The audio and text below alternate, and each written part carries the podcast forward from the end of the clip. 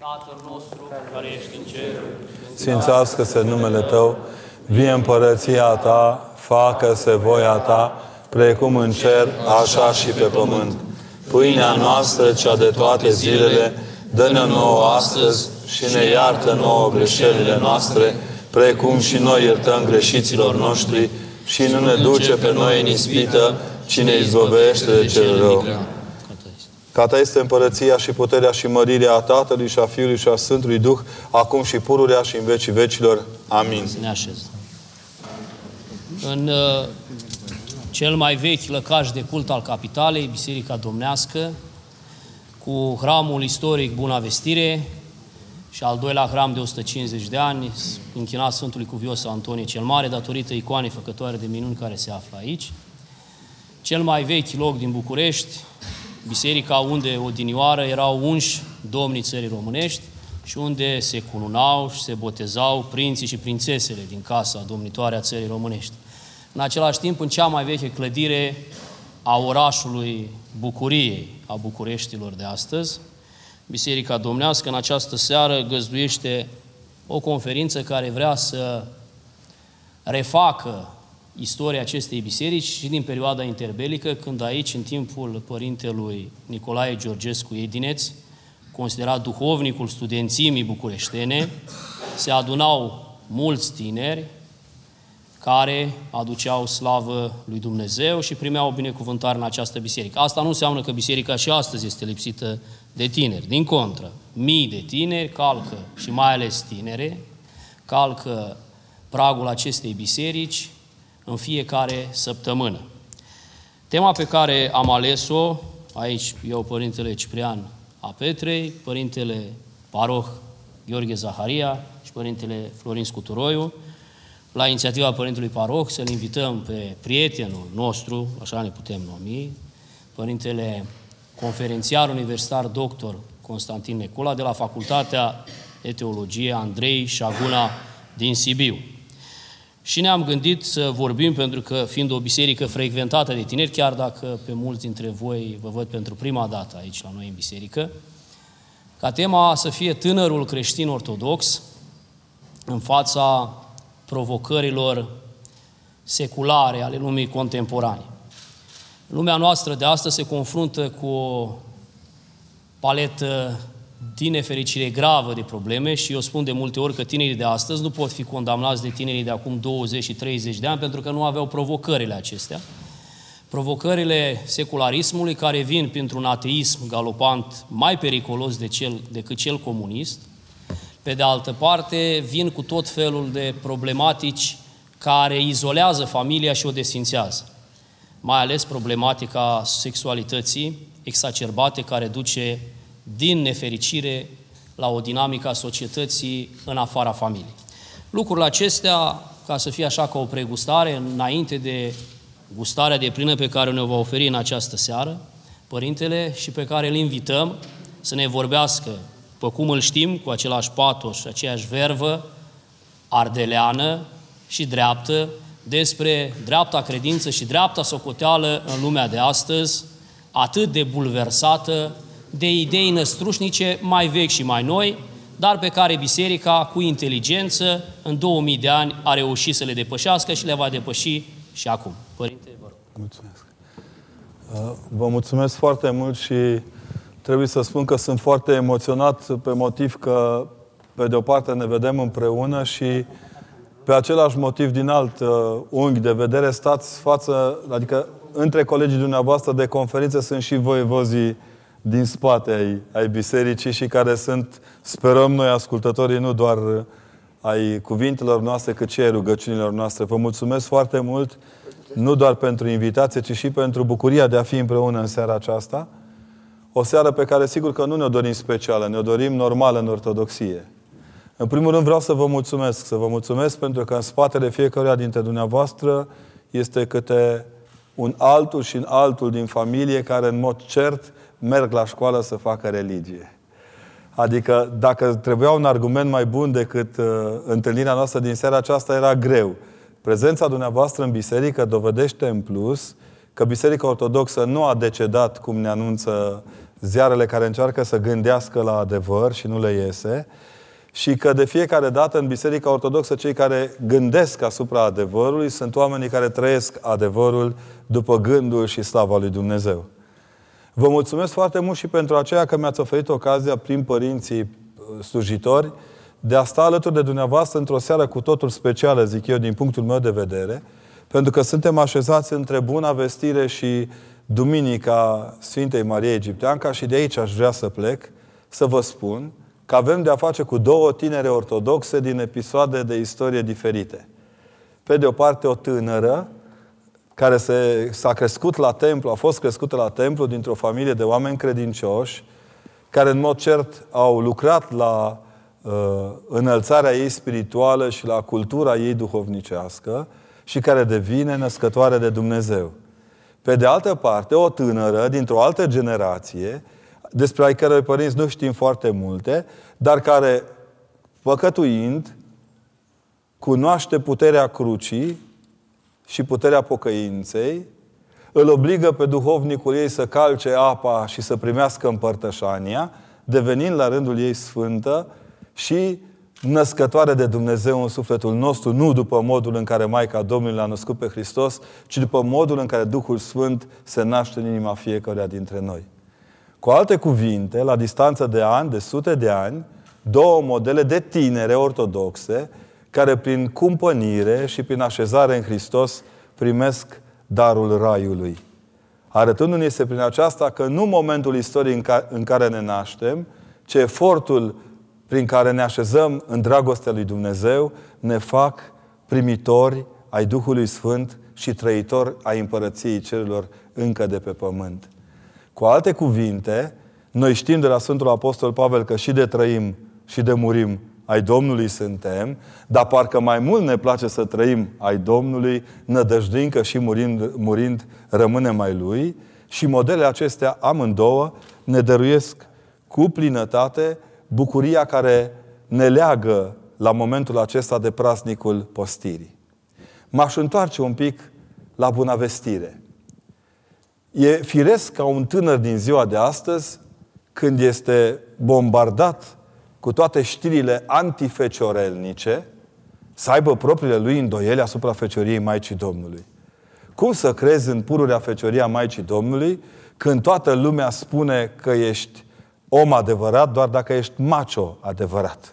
Dacă ți se propun cât mai multe posibilități de curvie, dacă abia bând și drogându-te și trăind anapoda, intri în ritmul lumii în care trăiești. Ba mai mult, ți se și dau legi care să te supună uh, și să te suporte în efortul tău de a te îndrăci.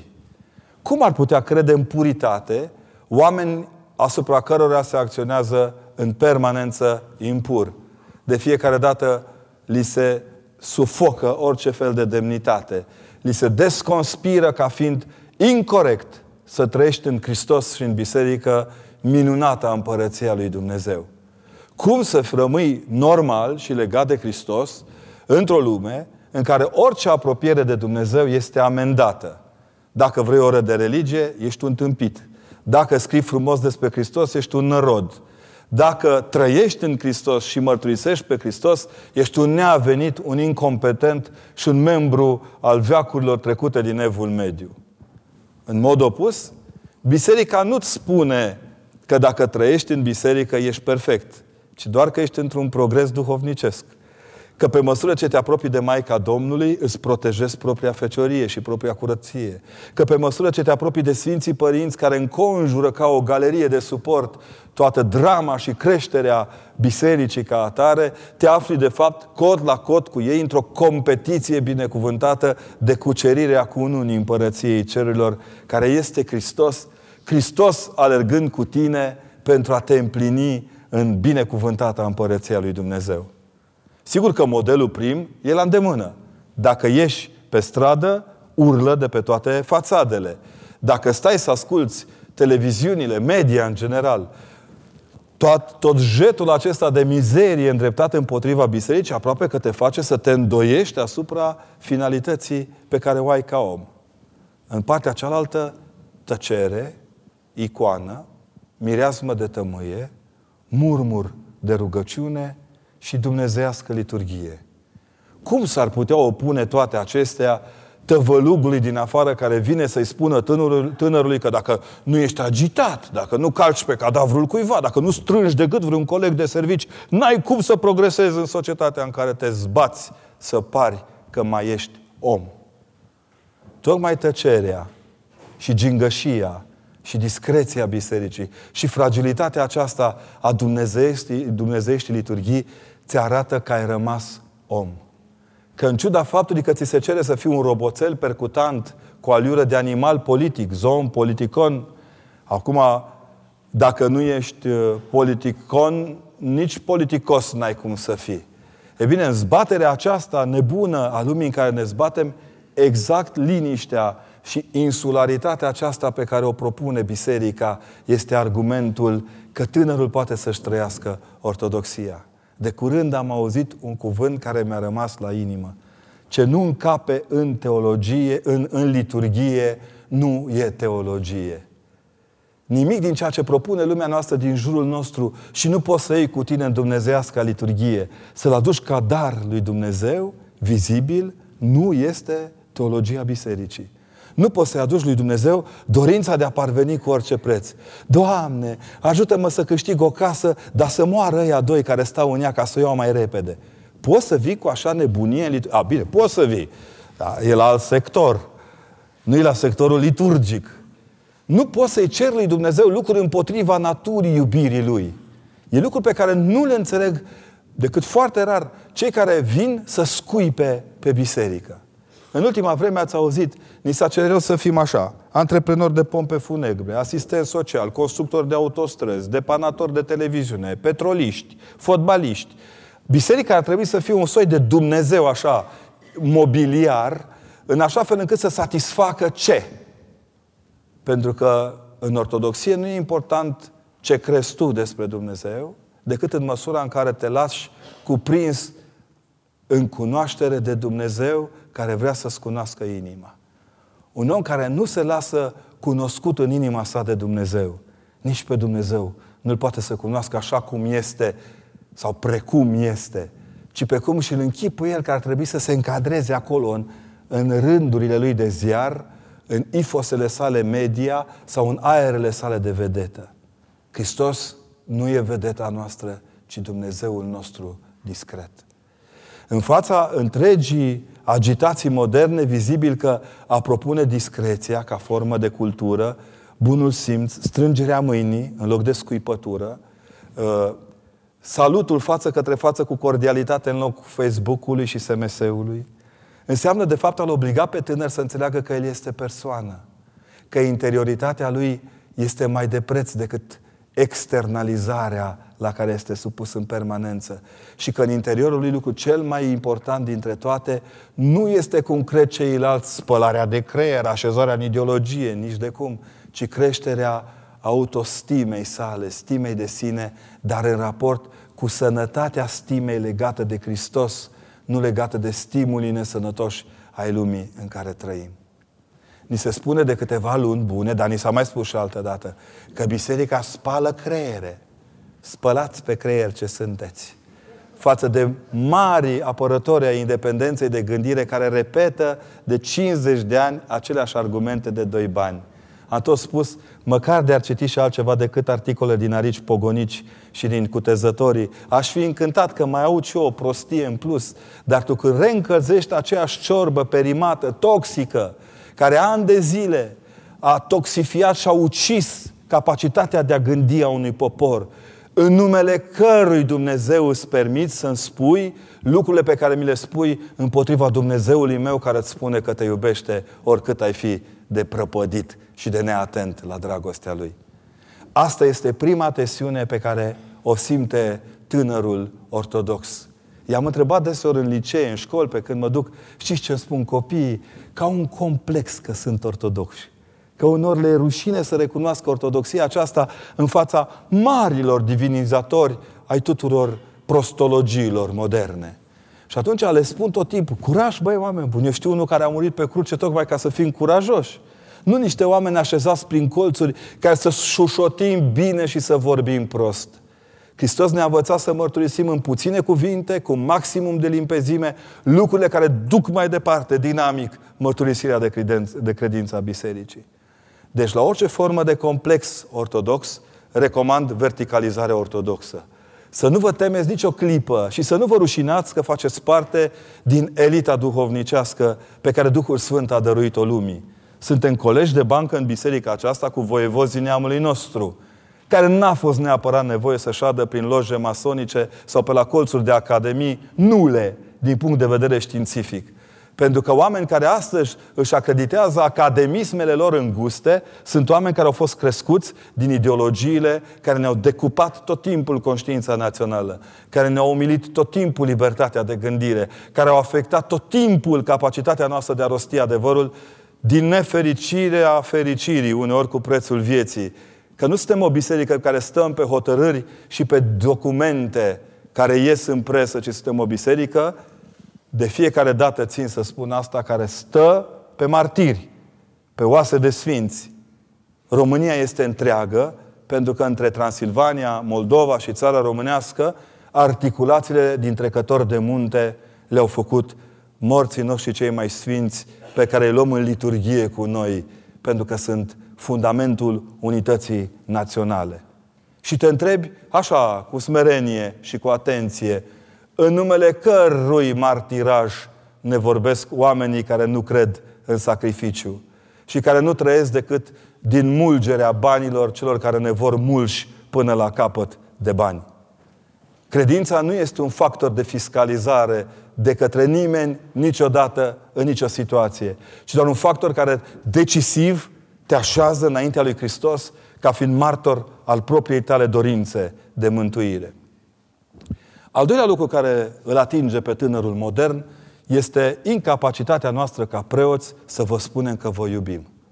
Avem așa un complex de a nu vă spune prea tare că vă iubim, ca să nu vă luați în cap, zic unii, pentru că și așa nu înțeleg, spun alții, iar eu vă spun din contră, cred că este un complex al nostru, a celor care ar trebui, în mod real, să vă spunem la fiecare liturghie, nu doar pace vouă, ci luați pacea asta și dăruiți-o, pentru că e dată din toată iubirea noastră și din toată dragostea noastră.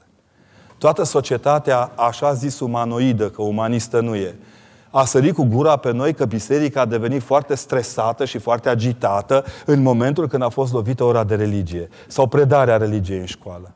Ba chiar am avut onoarea de a fi într-un, într-o discuție foarte amplă cu unul dintre apărătorii uh, ideologiei pașoptiste, reîncălzite și repuse pe masă, care mi-a mărturisit public în direct, la o oră foarte târzie din noapte sau de vreme de dimineață, că el nu vrea să scoată religia din școală, primul, și s-a arătat foarte iritat când eu am spus că biserica reacționează așa, pentru că înaintea ochilor bisericii, instituție care nu îi se șterge memoria niciodată, pentru că hardul ei e legat de Hristos, nu de șmecheriile sociale ale lumii, are în memoria ei școlile catehetice de la Fortul 13, Aiud, Gherla, Canal, noi știm prin ce am trecut. Omul mi-a spus că el nu vrea scoaterea religiei din școală și nici oprimarea profesorilor de religie. Până duminică seara l-am crezut. Duminică seara, colegii de la televiziunea română ne-au oferit șansa să-l auzim public, cum ne spune, că a dat în judecată sub urmărire penală profesoara de religie a fiicei sale și că mai mult decât atât va depune plângere penală împotriva 6.000 de profesori de religie, întât colega noastră Ileana Gaiță l-a întrebat și îi vreți în pușcărie? Sigur! Și că unul dintre țelurile vieții sale este fundamental să scoată ora de religie din școală. M-am gândit că dacă aș scrie un articol pe tema asta, l-aș numi Pinocchio ca profesor în școala românească. Cine și-ar da pe mâna unui Pinocchio creșterea copiilor săi? Asta este drama copiilor noștri și a tinerilor noștri. Că uneori la catedră stă Pinocchio. Gepeto plânge pe la margini că el este un bătrân cu palmele crăpate, e, nu le are cu internetul, nu le are cu PowerPoint-ul, nu știi, nu are Facebook, nu ești pe Facebook, nu existi. Iar la catedră se, ur- se urcă tot felul de Pinocchio umflați cu tot felul de titulușuri și diplome și cu tot felul de ifose și de cursuri care bagă în cursă pe vieții copii. Zile trecute, un mare apărător al umanismului spunea că religia e perimată, domne. Cunosc eu câteva... Au zis ce prostii să li se predea creaționismul la școală care nu este cultură. Un mic regret acum pe mnea lui, inclusiv evoluționiștii au început să treacă de partea creaționismului. Dacă începem să-i numărăm, cred că îi batem ca la basket. Sau mă rog, dacă vreți, ca la procentajul de copii care vor să facă religie. Cum îți permiți de la nivelul unei informații monocromatice, că fiecare om citește numai ce vrea el să știe ca să aibă dreptate tot timpul. Biserica nu caută să-și facă dreptate. De aceea îi rog pe tineri să nu creadă că suntem muți atunci când ne rugăm. Noi nu vrem să avem dreptate. Noi vrem să trăim adevărul. Iar adevărul ne face liberi. Uneori liberi cu prețul vieții noastre. Sigur că e deranjant pentru câte un tânăr când vede dintr-o dată că lucrurile în care crede că el crede sunt deranjate din locul lor. Iar eu vă spun curaj. Vă spune puștiu din Brașov, care a crescut într-un cartier muncitoresc și care a devenit preotul lui Hristos pentru că Dumnezeu i-a îngăduit să creadă mai întâi că se trage din maimuță. Așa de supărat am fost că mă trag din maimuță, încât am căutat să văd dacă e adevărat. Și nu e. Cine crede că se trage din maimuță, de acolo se trage, dar asta e problema lui. De ce vă zic lucrurile acestea și nu le zic glumind, dar luați-le cu toată durerea din glasul meu? Putem să ne jucăm la nesfârșit în argumente. La fiecare trăzneală de-a lor să le trăznim noi câte una, dar biserica nu are rostul de a răspunde karaoke la toți uh, guvernanții de pripas ai culturii românești. În spatele bisericii stă toată tradiția voievodală a unui neam care n-a mers înainte pentru că a creat cultură în câte un colț de academie în vreo limbă uitată, ci pentru că în sine cultura română poartă cu sine mucenicia neamului întreg. Pentru fiecare stâlp de academie de astăzi s-a plătit cu câte un război măreț și câte o jerfă care nu se poate face în numele nimicului, ci doar în numele lucrurilor care cu adevărat devin fundamentale în viețile și morțile noastre. De aceea le propune tinerilor ortodoxi în general să nu creadă că ei doar trăiesc ortodox. Ortodoxia e pe viață și pe moarte. O trăim până la capăt sau nu o trăim deloc, iar capătul nu e aici. Gândiți-vă de fiecare dată la modul în care le propune în tinerilor să trăiască biserica. Nu zidurile țin sufletele noastre, ci rugăciunile, postirile, bucuria de a trăi împreună taina aceasta unei ortodoxii dinamice. Și un ultim aspect pe care vreau în seara aceasta să vi-l pun la inimă ca să pretextăm dialogul, doar atât. De foarte multe ori în ultima vreme ați remarcat că după ce au constatat că la pedagogie și filozofie ne mai descurcăm ca preoți, ne-au luat pe partea materială. Ne-au luat pe partea materială pentru că întotdeauna cel care gândește cu banul nu poate vorbi decât despre bani. Pentru că suntem vecini aici cu Sfântul Antonie, trebuie să vă spun că mie cel mai mult din Pateric îmi place următoarea spusă a Sfântului. Vor veni vremuri în care cei nebuni vor spune despre cei întregi la minte că sunt nebuni, pentru că nu sunt asemeni nebuniei lor. Vor veni vremuri în care cei nebuni vor spune despre cei întregi la minte că sunt nebuni, pentru că nu sunt asemeni nebuniei lor. Să nu vă asemănați niciodată cu nebunii de iude, care crezând ca o tașcă la buzunar, sunt și apostoli. Trebuie să pricepeți că ceea ce ne cere biserica este să ne punem la oaltă sărăciile pentru ca îmbogăția aceasta de plină pe care ne-o conferă posibilitatea de a fi lucrătorii slavei lui Dumnezeu, unii altora să ne transformăm bogăția cea mai de preț dintre noi. Am spus-o tot timpul și o repet de fiecare dată, mai în glumă, mai în serios s-a umplut România de autostrăzi suspendate.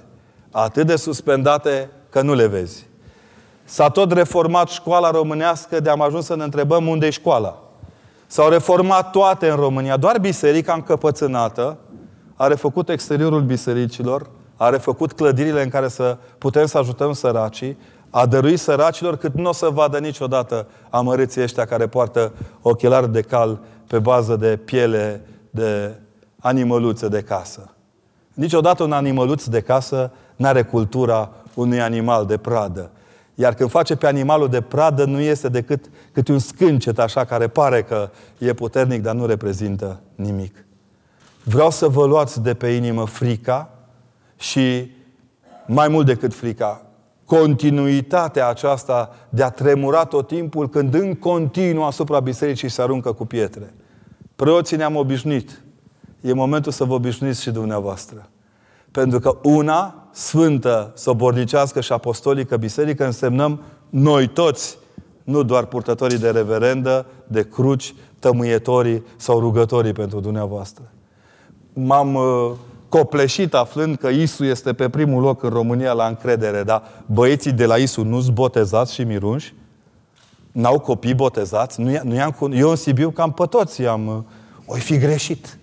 Trebuie să-mi retrag binecuvântările de pe ei să vedem ce mai iese după aceea. În joaca aceasta nebună în care se adună merele cu perele și dau roșii, ați văzut, adunăm spitale plus școli și nu ne dau biserici. Culmea. Nimeni nu mai vrea să vadă că de fapt minciuna șade cu regele la masă, iar regele nu vrea să mai stea cu ea. Toată provocarea aceasta mincinoasă la adresa singurei instituții care mai ține spatele frontului românesc devine extrem de periculoasă în contextul în care din toate celelalte părți către noi se transmite stați cu noi, că vă ajutăm noi, vă apărăm noi de ăștia. Cine înțelege cât riscă? Cu conițele care scriu prin câte un cost de ziar după ce și-au băut cafeaua de dimineață, au aceeași percepție asupra poporului cu cei care trăiesc la oaltă cu poporul? Și care mor și înviu de fiecare dată cu cei ai poporului? Pentru că preoția noastră nu este o chestiune de epatat și de ieșit în editoriale publice.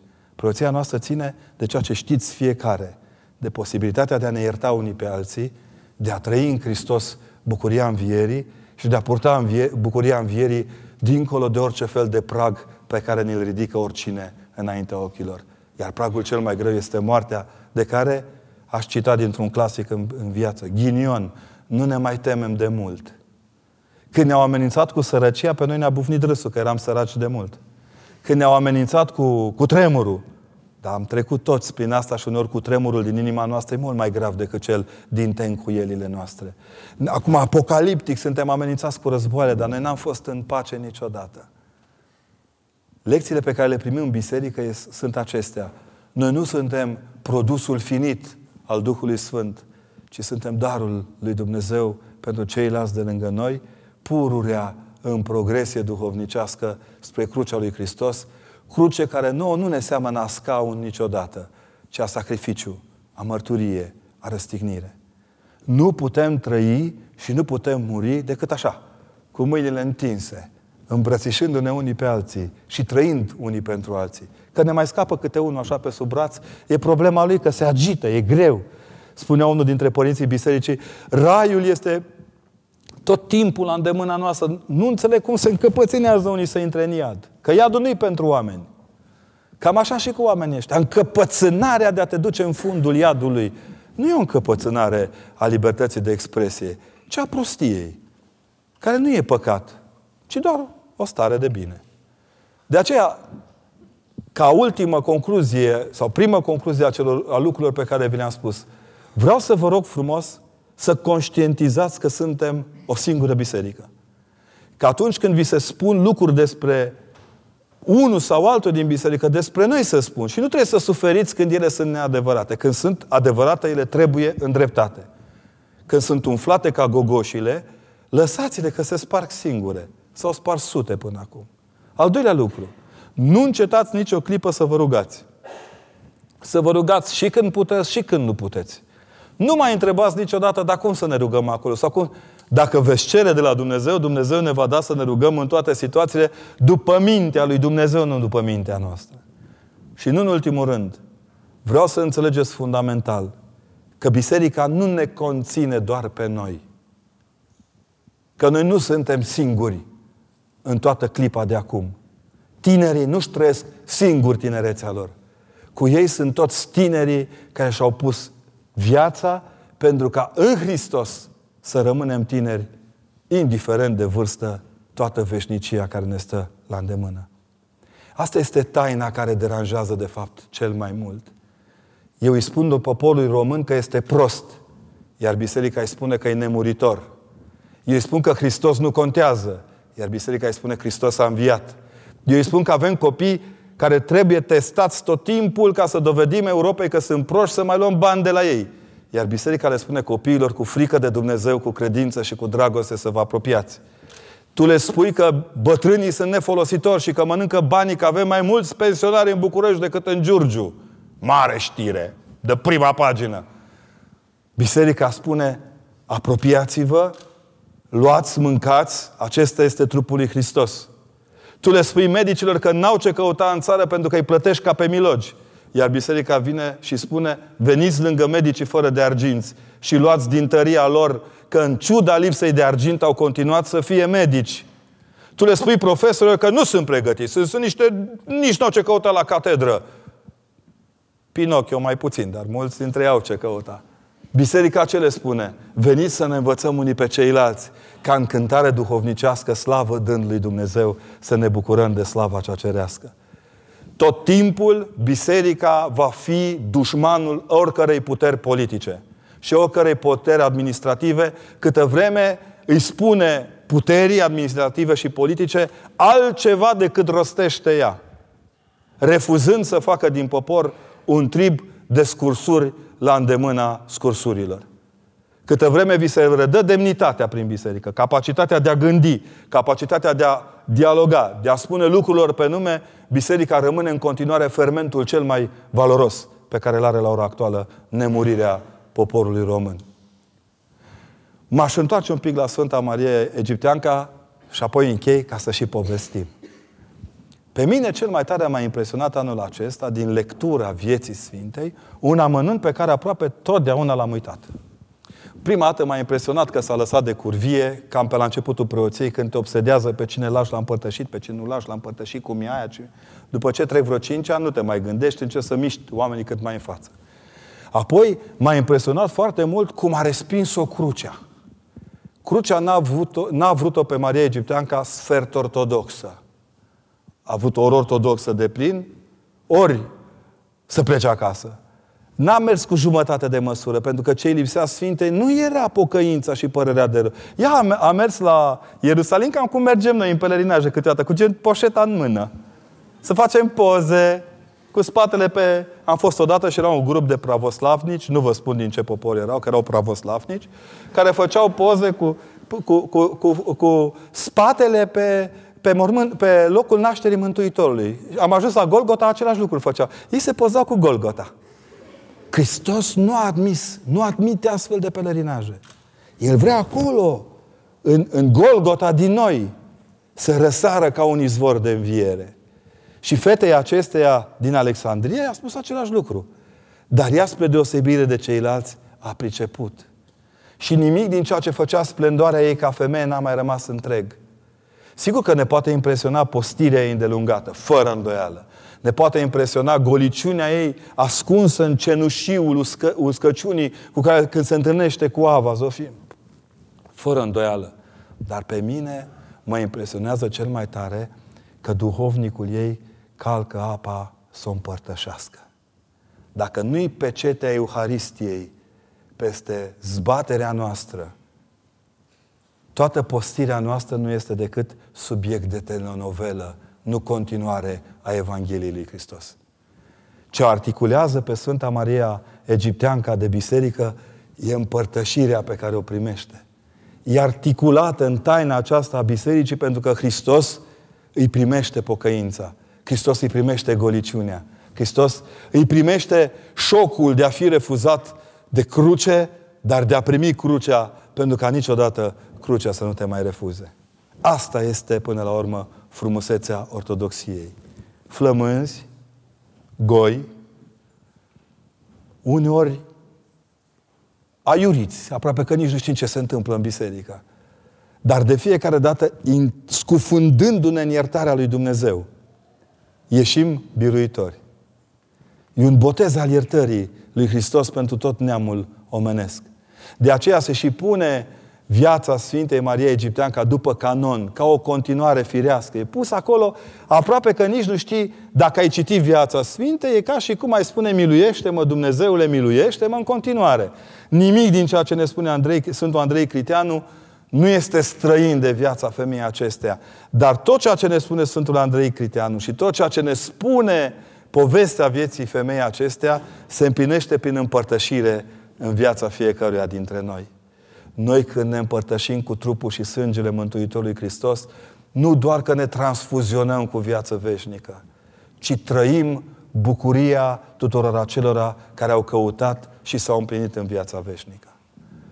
În ce manual om putea să scriem vreodată emoția de a te întâlni cu împărtășirea? Cum să le spunem oamenilor ăstora care ne scuipă că nouă ni drag de ei și că ne topesc? Că nici n-am putea trăi fără ei? Că e important să descoperi uh, forța antibioticului tocmai când te atacă virusul mai tare. Că noi nu suntem bolnavi de ebola duhovnicească. Și și dacă am fi, noi știm că vindecarea noastră e în Hristos, care e și medic și medicament în aceeași clipă. Cum să le spunem că în Hristos simțim împlinirea noastră? Dacă ei nu ne ascultă, nădăjduiesc ca măcar tinerii să ne asculte și să înțeleagă că nimeni nu e tânăr în biserică, mai tânăr decât celălalt, sau cum ar zice preafericitul Părinte Patriarh Daniel, toți suntem în biserică tineri, dar de vârste diferite. Asta este darul lui Dumnezeu pentru noi. Tinerețe fără bătrânețe și viață fără de moarte. Amin. Mulțumim, Părinte Profesor, pentru aceste gânduri și văd că deja am reușit să fim uh, nemți totuși, nu? Da. Ca la Sibiu și să avem și, și ca la București în ultima vreme, da. Mm, vom vedea. da, în fine. Aș vrea pentru început să, pentru că ați atins o problematică interesantă, dar nu vreau să fac interviu ca pe timpul, da. să fim doar ca interviu. A spus uh, două paradigme în față, Maica Domnului, care e eternul fecioriei, și Maria Egipteanca, care une, în urma unei vierți desfrânate, devine una, în urma unei pocăințe de 47 de ani o perioadă a fecioriei. Cum totuși un tânăr astăzi, asta v-aș întreba eu pentru început, înainte de a intra în aceste întrebări, care trăiește într-o viață mai în neorânduială, puțin, puțin din ceea ce a trăit în cei 17 ani Sfânta Maria Egipteanca și aici e important ca toți care sunt aici să o citească, că pe internet găsesc viața ei. De aceea biserica a și pus-o înainte, ea fiind luni am vorbit despre lucrul acesta, vorbim duminică și vorbim și de 1 aprilie, că atunci este ziua ei de prăznire. Nu e o glumă, să știți, nici într-un caz, în perspectiva aceasta. Și cum poate un tânăr care, datorită influențelor societății în care trăiește, ajunge într-o stare dintre aceasta, pentru că sunt multe cazuri de tineri astăzi, dar și tineri, mai ales tineri, că a spus la un moment dat că dacă numărul nu e foarte mare în agenda, nu contează de fapt să fii bărbat în societatea de astăzi, dar eu cred că bărbat e altceva să fii, cum pot ajunge, printr-o pocăință sinceră, poate nu de forma celor 47 de ani petrecuți cu două, trei pâini și ceva apă în uh, pustiul Iordanului, un tânăr de astăzi, într-o lume care îl bombardează din toate părțile cu sexualitatea, să reușească să-și găsească drumul cel bun ca Sfânta Maria Egipteancă? E greu de răspuns la astfel de întrebare, pentru că Uh, noi vorbim acum vreo 5 minute despre asta și restul lumii o să vorbească celelalte, celelalte 364 de zile despre cealaltă. Cred că biserica are obligația, și când spun asta o spun foarte, foarte serios, de a vă întinde mâna mai des tinerilor. De a vă spune că niciun păcat nu e un capăt de lume. Că doar pocăința este un nou capăt de lume în care puteți intra cu fruntea sus. Biserica emite în permanență, este ca un transmițător de iubire. Părinții bisericii spun că iubirea ne judecă și în rai și în iad. Dar una e îmbrățișarea din rai între fiul risipitor și tată, apropo pentru domnul Cristian Tudor Popescu, să-l rugăm să mai citească măcar una, două, trei pagini de exegeză, că face niște baliverne, naște niște prostii în pagini de te doare gândul. Profesor de matematică. Da la bază. E un model matematic la întoarcerea fiului risipitor.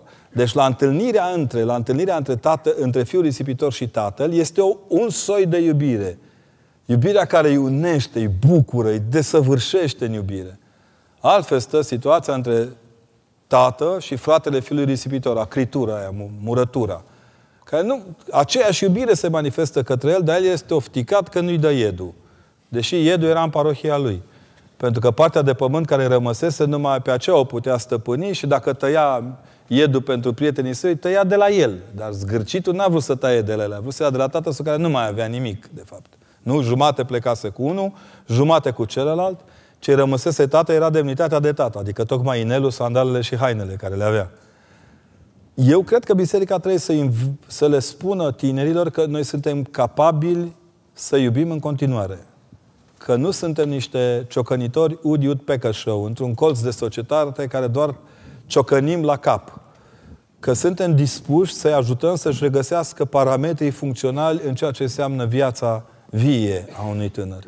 Eu lucrez de 20 de ani cu dependenți de alcool și drog într-un spațiu extrem de dificil.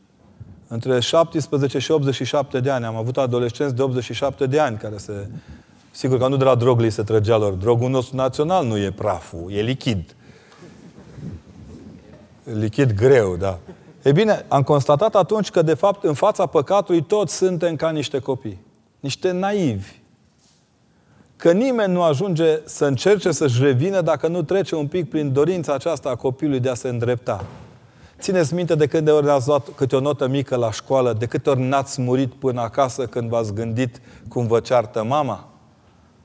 Și când ați ajuns acasă morți în diferite stiluri, bar un caz, ba, una, alta, acolo, ajungeți acasă și spuneți nota mamei și mama spune, nu e nimic, pentru data viitoare învățăm mai mult. Pac, tot, totul ți-a căzut dinaintea ochilor. O astfel de mamă este biserica. Eu aud foarte des mamele spunând, vai, părinte, fata mea a plecat cu ăla, ce faci? Întâlne, eu tot între ușile împărătești o aștept. Bucuria mea de plină de a, de, a, de a oferi iertarea bisericii este aceeași. Pentru că, în fond, pentru un om care este pierdut, a rămâne ca un izvor de apă înseamnă tot timpul a fi dispus să-i dăruiești apa necesară supraviețuirii. Eu tot îi întreb, bine, întreb așa retorică, n-ai pe cine să întrebi. Ăștia care vor predarea orei de religie în școală, de istoria religiei. Eu am întrebat odată pe o doamnă, doamnă, dumneata, dacă ai un copil însetat, îi dai un pahar cu apă sau o hartă pe care este posibil să fie desenat un drum către o posibilă oază, unde este foarte posibil undeva cândva să fie un pic de apă și la cască va ajunge la acea oază și nu-l mănâncă între timp uh, pasnicii drumului, va avea șansa unei picături de apă pe buza de sus. Pentru că ortodoxia nu, nu... Eu vreau să ne înțelegem bine. Când ortodoxia nu oferă soluții, nu este ortodoxie, este filozofie. De exemplu, situația cea mai desă cu care te, te întâlnești este când câți dintre alcoolici recunosc că sunt alcoolici. Eu, da, da, nimic. Uneori a trebuit să-i filmăm, să le arătăm cum fac când se supărească cu totul pe viață, ca să se vadă. Deci ce pot eu să ofer copiilor, tinerilor, este modelul iubirii mele. Ei trebuie să se vadă că există o alternativă la supărarea și la tristețea în care trăiesc. Asta cu condiția ca preoții să ne iubim mai mult, să ne apreciem serios unii pe ceilalți, să ne respectăm eforturile și să punem în valoare pe Dumnezeu, nu pe noi. Știți care este regula fundamentală a preoției? Este regula Sfântului Ioan Botezătorul. Eu scad pentru ca El să crească. Dacă nu e așa, nu avem soluție. Și atunci nu trebuie să ne încăpățânăm la toți oamenii să găsim câte ceva. Eu mai am câte unul, părinte, nu știu ce să fac, chiulește. Dar, Doamne, toată binecuvântarea, du-te mă și chiulește. Cum, părinte? Lasă-l, bă, femeie. Cine nu a chiulit în România? La noi când chiulește ajungi prim-ministru, președinte, președinte de stat, nu-i cazul. Dar tot felul... Nu-i, nu cazul să înțelegem... De, a, a, tot timpul a strânge cu șurubul unde nu-i nevoie înseamnă ruperea oricărei garnituri și oricărei relații cu copiii noștri, cu tinerii noștri. E, asta n-aș și spus-o acum 20 de ani. Cu 20 de ani eram cu mitraliera, cu grenade, cu... Dar m-au învățat dependenții de alcool și drog. Cu cât strângi mai tare șaiba la omul căruia îi joacă șaiba, ai nenorocit și omul și șaiba. Și atunci am stat și m-am mirat, suntem singura asociație din aria europeană a Crucii Albastre care oferă pe lângă, psiholo- pe, pe lângă tratamentul psihologic, psihiatric, medicamentos, oferă și cel mai important lucru, cateheza îi reînvățăm pe oameni să gândească cu Dumnezeu în sistemul de valori.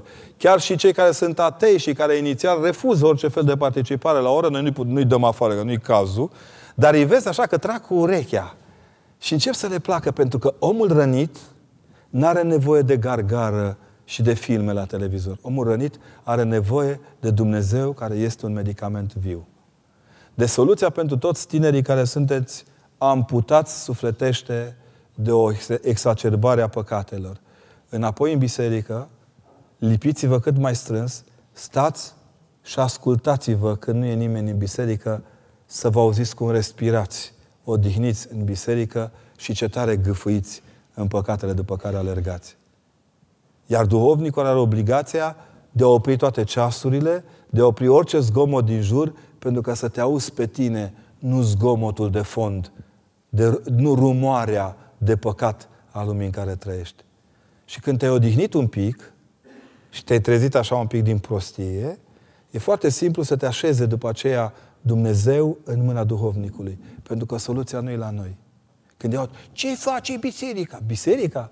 Biserica nu face decât să stea să-ți explice că Dumnezeu locuiește în ea și dacă ai nevoie poți intra. Că nu e ușa închisă. Dumnezeu nu lucrează după program. Nu? Duminică de la 8 la 12 și tipul săptămânii așa din când în când. Dumnezeu nu este secvențial în viața noastră. Este un izvor care continuu ne încarcă de ceea ce se cheamă energia necreată a iubirii sale.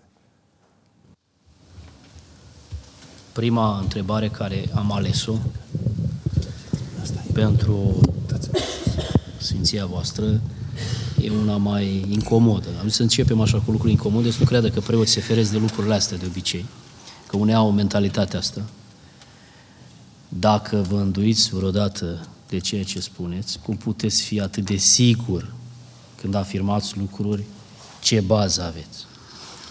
Bază de trapez, eu, așa, am o bază de, am o bază de trapez. Uh, să vă spun, există două feluri de a cunoaște voia lui Dumnezeu. Trei, aș îndrăzni să spun. Acum nu vă iau cu apofate, catafate și din condițiile uh, vieții, că nu e cazul, dar trebuie să mă înțelegeți bine. Sunt lucruri care sunt date de Dumnezeu, sunt lucruri pe care le cerem de la Dumnezeu și sunt lucruri pe care ni le dă Dumnezeu nu pentru că le cerem, ci pentru că ceilalți au nevoie. Ești pus ca preot în câteva situații. De exemplu, în vremea asta când toată lumea a transformat uh, postul într-un fel de frigider. Noi nu mai vorbim despre post. Noi ce mâncăm, uh, ce apă bem, platizată, deplatizată, cu toxide, fără toxide. Noi avem un fel de terapie nutriționistă.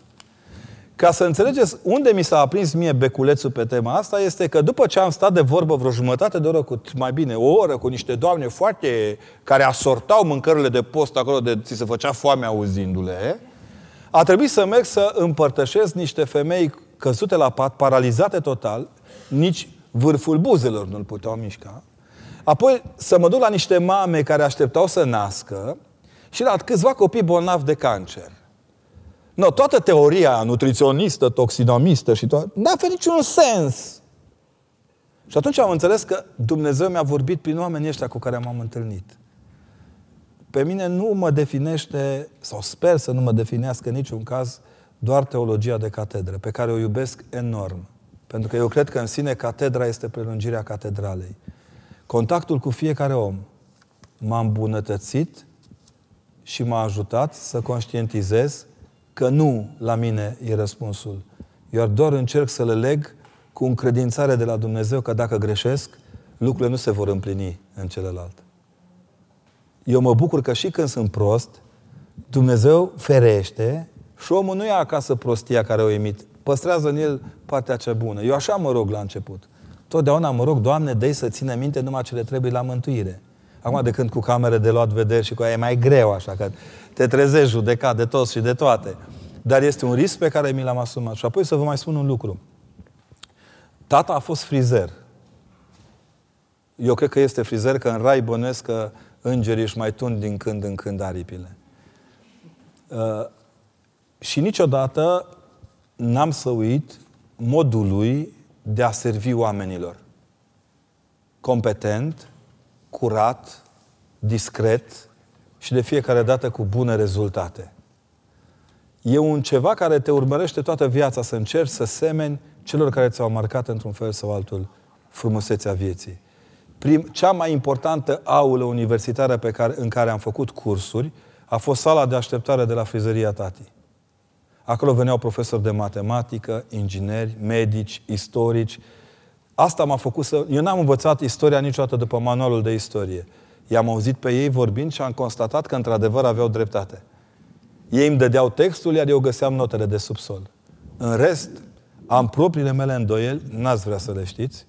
În fiecare sat latră câte un câine, dar în aceeași vreme știu că îndoiala face parte din procesul credinței. Ferească Dumnezeu de ăla care crede fără să se îndoiască. E gata. E dus. Îndoielile pe care le am, toate m-au obligat să cercetez și să aprofundez toate subiectele. Singur, exemplul cel mai la îndemână, în primă fază în facultate, n-am înțeles niciodată de ce trebuie să-i vorbim crucii cu bucură-te cruce, că nu-i persoană. E o bucată de lemn până la urmă, nu? Bă, dar m-am chinuit patru ani de facultate, am stat și abia în al patrulea an, încercând să înscriu teza de licență, lucrarea de licență, am conștientizat că în sine crucea este doar un suport excepțional de altar al celei mai de preț jerfe. Iar jerfa este vie. Dar mi-a luat patru ani. Când aveți îndoiel, munciți un pic mai mult. Ca să nu zic puneți mâna pe carte, că deja e motiv și nu-mi place. Acum să venim la probleme concrete în ce privește viața studențească. Da, da. Cum îl vedeți pe Hristos în viața de cămin? Cum ne detașăm de tumultul care ne fură tot timpul pentru a-L simți pe Dumnezeu aproape? Știți că e cam tumultoasă acum viața da. în cămin. Cum să, eu, eu, am, eu, am, eu am trăit uh, viața de cămin în facultatea de teologie. N-am prea umblat pe la alte cămine, ceea ce le recomand și colegilor mei studenți în teologie. Uh, și să știți că întârziam foarte mult. Eu în cămin mergeam să dorm și atât. În rest eram în sala de lectură. Deci recomand celor care se simt sufocați în cămin să stea mai mult în sala de lectură. Unde măcar e cineva care din când în când le zice la aia, tăceți din gură. Eram în Portugalia în toamnă și la un moment dat un grup de studenți uh, portughezi care sunt ca ai noștri, giumbușlucari, simpatici. Doi, nu mai puteam citi la un dat, mă enervasem, dar ce să zic, eram un străin acolo, eram un, un paria, un ortodox acolo, n-ai ce căuta. Și n-am putut să zic nimic, nici prima zi. A doua zi, când am ajuns, da, de dimineață până seara, au ținut-o numai pe glumițe, strigăte, poante pe laptop. Bă, da, bă, eu muream acolo că nu știam cum să citesc mai mult și pe ei durea în cot de sutele de mii de volume de acolo. Ca și studenții noștri de altfel. Trebuie să îmbătrânești ca să ai valoarea rafturilor citite în viață. Și la un moment dat, mă refer la citit, nu la citit uh, etichetele de pe sticle, da? Și la un moment dat, a doua zi de dimineață am văzut că e foarte mare liniște și nu înțelegeam ce se întâmplase. Că omul ăla care era șeful bibliotecii nu le-a spus un cuvânt. Nu le-a spus, dar cu excepția mesei pe care eu aveam cărți, pe toate celelalte scria Biblioteca este un spațiu al liniștii și al lecturii. Pentru gălăgie vă rugăm să ieșiți în curte. Deci una este să te retragi în niciun caz să nu începi să faci pe moralistul acolo, să începi, băi, păcătoșilor și nenorociților, în stricat Sfântul Somn al Sfintei mele nevoințe, care stă în Sfântul Pat, că noi punem Sfânt la toate cele. Uh, eu, este o, o cordialitate universitară. Eu nu cred că studenții de astăzi mai au viață de boem ca odinioare. Ei nu se mai întâlnesc la un pahar de vin. Ei se întâlnesc la un butoi de vin. Nu, nu, mai, nu mai, nu-și mai scriu scrisori de iubire, își dau bipuri, își dau smail-uri. Deci a dispărut din boemie exact ceea ce făcea ca boemia timpul pe care îl, îl protejai în, în grupul cu celorlalți, cu ceilalți. N-am avut uh, comportamentul acesta, din punctul meu de vedere, mult mai impresionant. Eu am terminat chimie fizică. Când m-am trezit în fața teologiei, nu venea să cred. Eu și acum mă mir de fiecare carte, de tot, tot o propoziție, tot, o, o virgulă, domne, e pusă altfel decât în toate celelalte. Deci, un, unul care studiază serios și e iubitor de profesia pe care o face, nu poate să-și împartă timpul cu altceva decât cu vocația lui fundamentală. Și apoi, cunosc prieteni de mei mai în vârstă care făceau altceva. Ziua, când era liniște în cămin, dormeau și noaptea citeau. Se duceau la sala de lectură și mânceau. Totdeauna Dumnezeu îți dă soluția pe măsura valului care te atinge. Să te apuci acum să-i bodogănești pe toți, e un pic neserioasă treaba. Eu mai trec așa prin căminele de studenți invitați de-ai noștri și de studenții de la alte facultăți, mai râd cu ei, mai facem cartofi prăjiți. Știți ce înseamnă un preot care merge într-un cămin golănesc, fără îndoială, dar care îi cheamă pe ăștia la un cartof prăjit, să strâng toți și povestim pe scări și râdem și glumim. Vin unii mai somnă, hai, părinte, trimite la culcare. Băi, stați așa, ușurel, haideți și voi aici. Adică eu cred că e și datoria noastră de a articula un anumit mod de a fi în raport cu studenții românească, care nu e ultima studențimea lumii, asta vă asigur. Ce fel de Dumnezeu lasă ca oamenii să moară de cancer în chinuri? Ce Dumnezeu lasă copiii să aibă leucemie? Asta e întrebarea noastră a sănătoșilor. Copiii nu-și pun întrebarea asta. Uh, mergând des între ei, constat că ei n-au nicio problemă cu Dumnezeu. Iar faptul că îi pică victime presiunilor și stresurilor lumii în care trăim, cred că ar trebui să ne pună pe noi să ne, ce, să ne întrebăm ce oameni suntem noi, de vreme că în ciuda, în ciuda faptului că îl avem pe Dumnezeu, îi îmbolnăvim pe copii. Întrebarea incorrect pusă. Există o carte a lui Eric Stein, Oscar și Tanti în roz, pentru cei care mai aveți dubii, vă rog să o citiți. Eu am trăit-o în câteva rânduri alături de copii și le-am spus multora dintre jurnaliștii care m-au întrebat aceeași problemă. Am zis, lângă câți copii ați stat în agonie?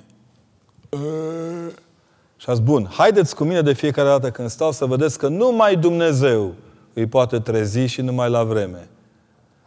Cea mai interesantă cordialitate pe care am avut-o până acum un puști care nu era ortodox, m-a rugat când era pe, lângă mama sa, tatăl său era prezent, un om foarte dur de altfel, care m-a blagoslovit în câteva rânduri când treceam cu reverenda pe lângă el. Puștiul m-a luat de mână și îmi spunea tot timpul să știi că dacă tu mă iubești și mă faci să râd așa, așa abia aștept să-L văd pe Dumnezeu tău.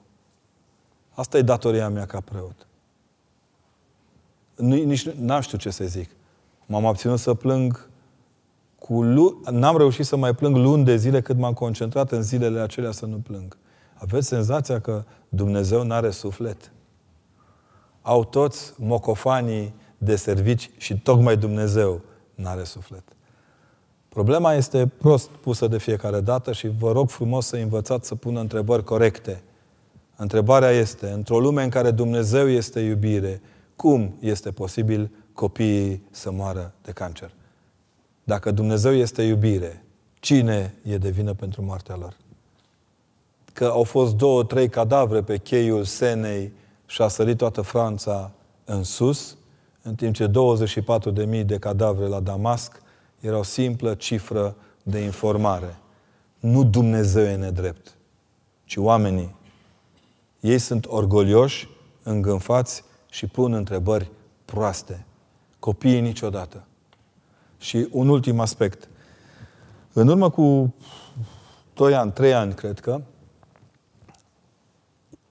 un domn pe care l-am cunoscut în preajma agoniei sale. Lucra la noi, la Sibiu, la o fabrică de...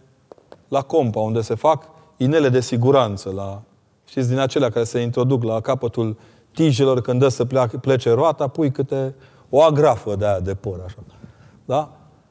Știți ce? am stat lângă el, am povestit, am râs cât ne mai ardea de râs, dar ne-am, ne-am îmbrățișat mult și am vorbit foarte mult.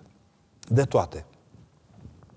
Iar când se plece, mi-a spus, ce părinte, îți mulțumesc că ai fost tinelul meu de siguranță.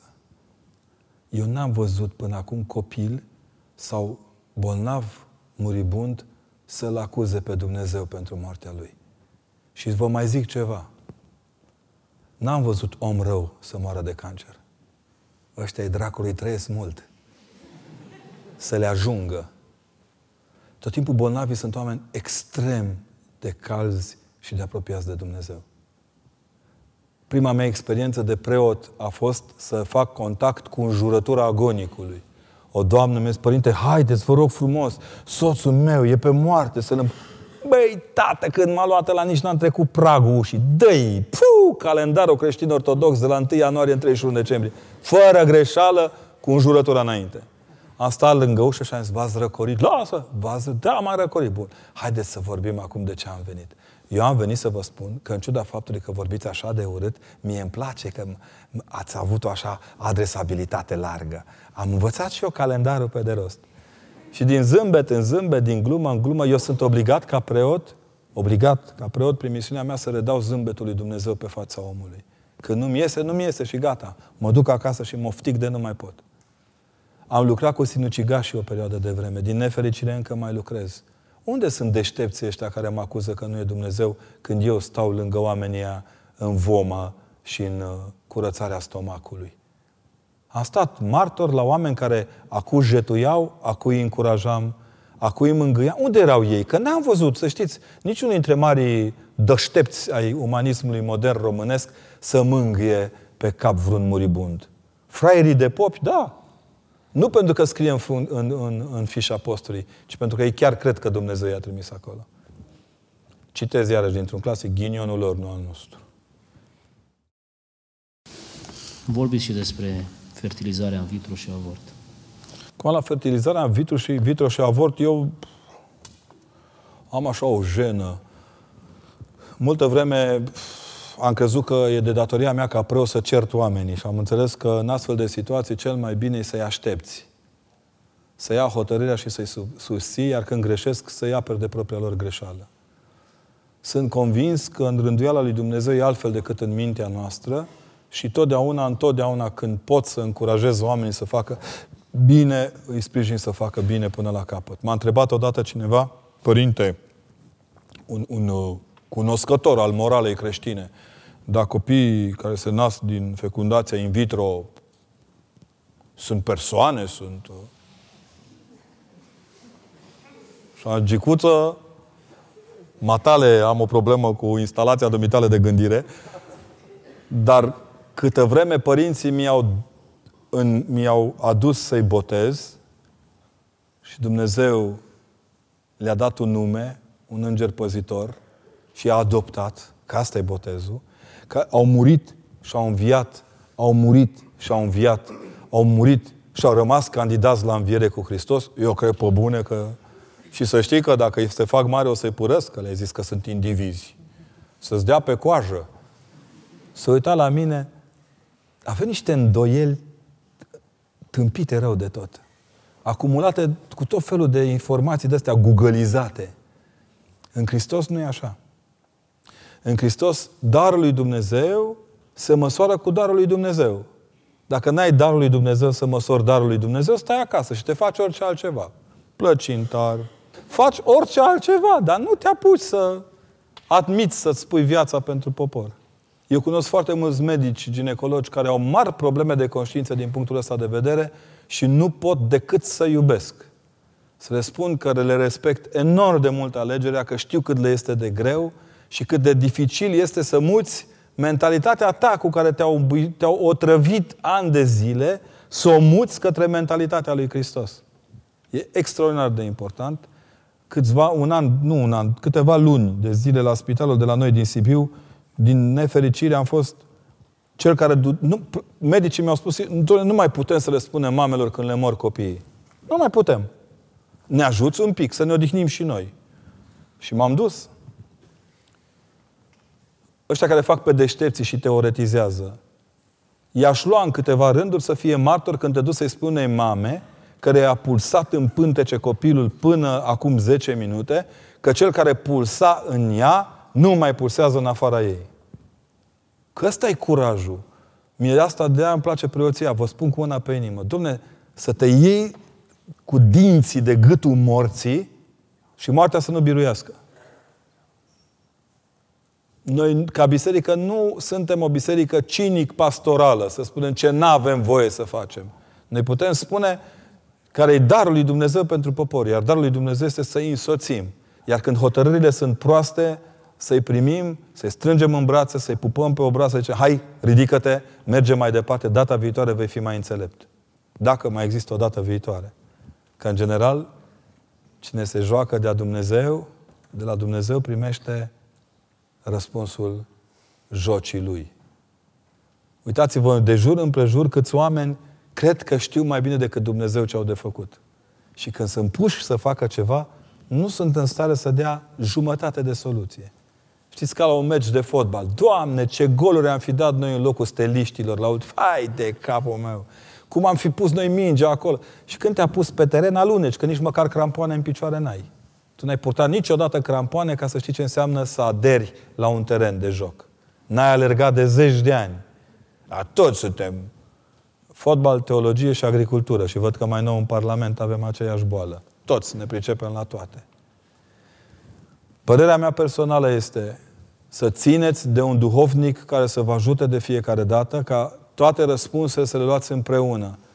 Din poruncă duhovnicească la astfel de momente nu participă doar preotul și femeia, ci toată triada care e hotărătoare.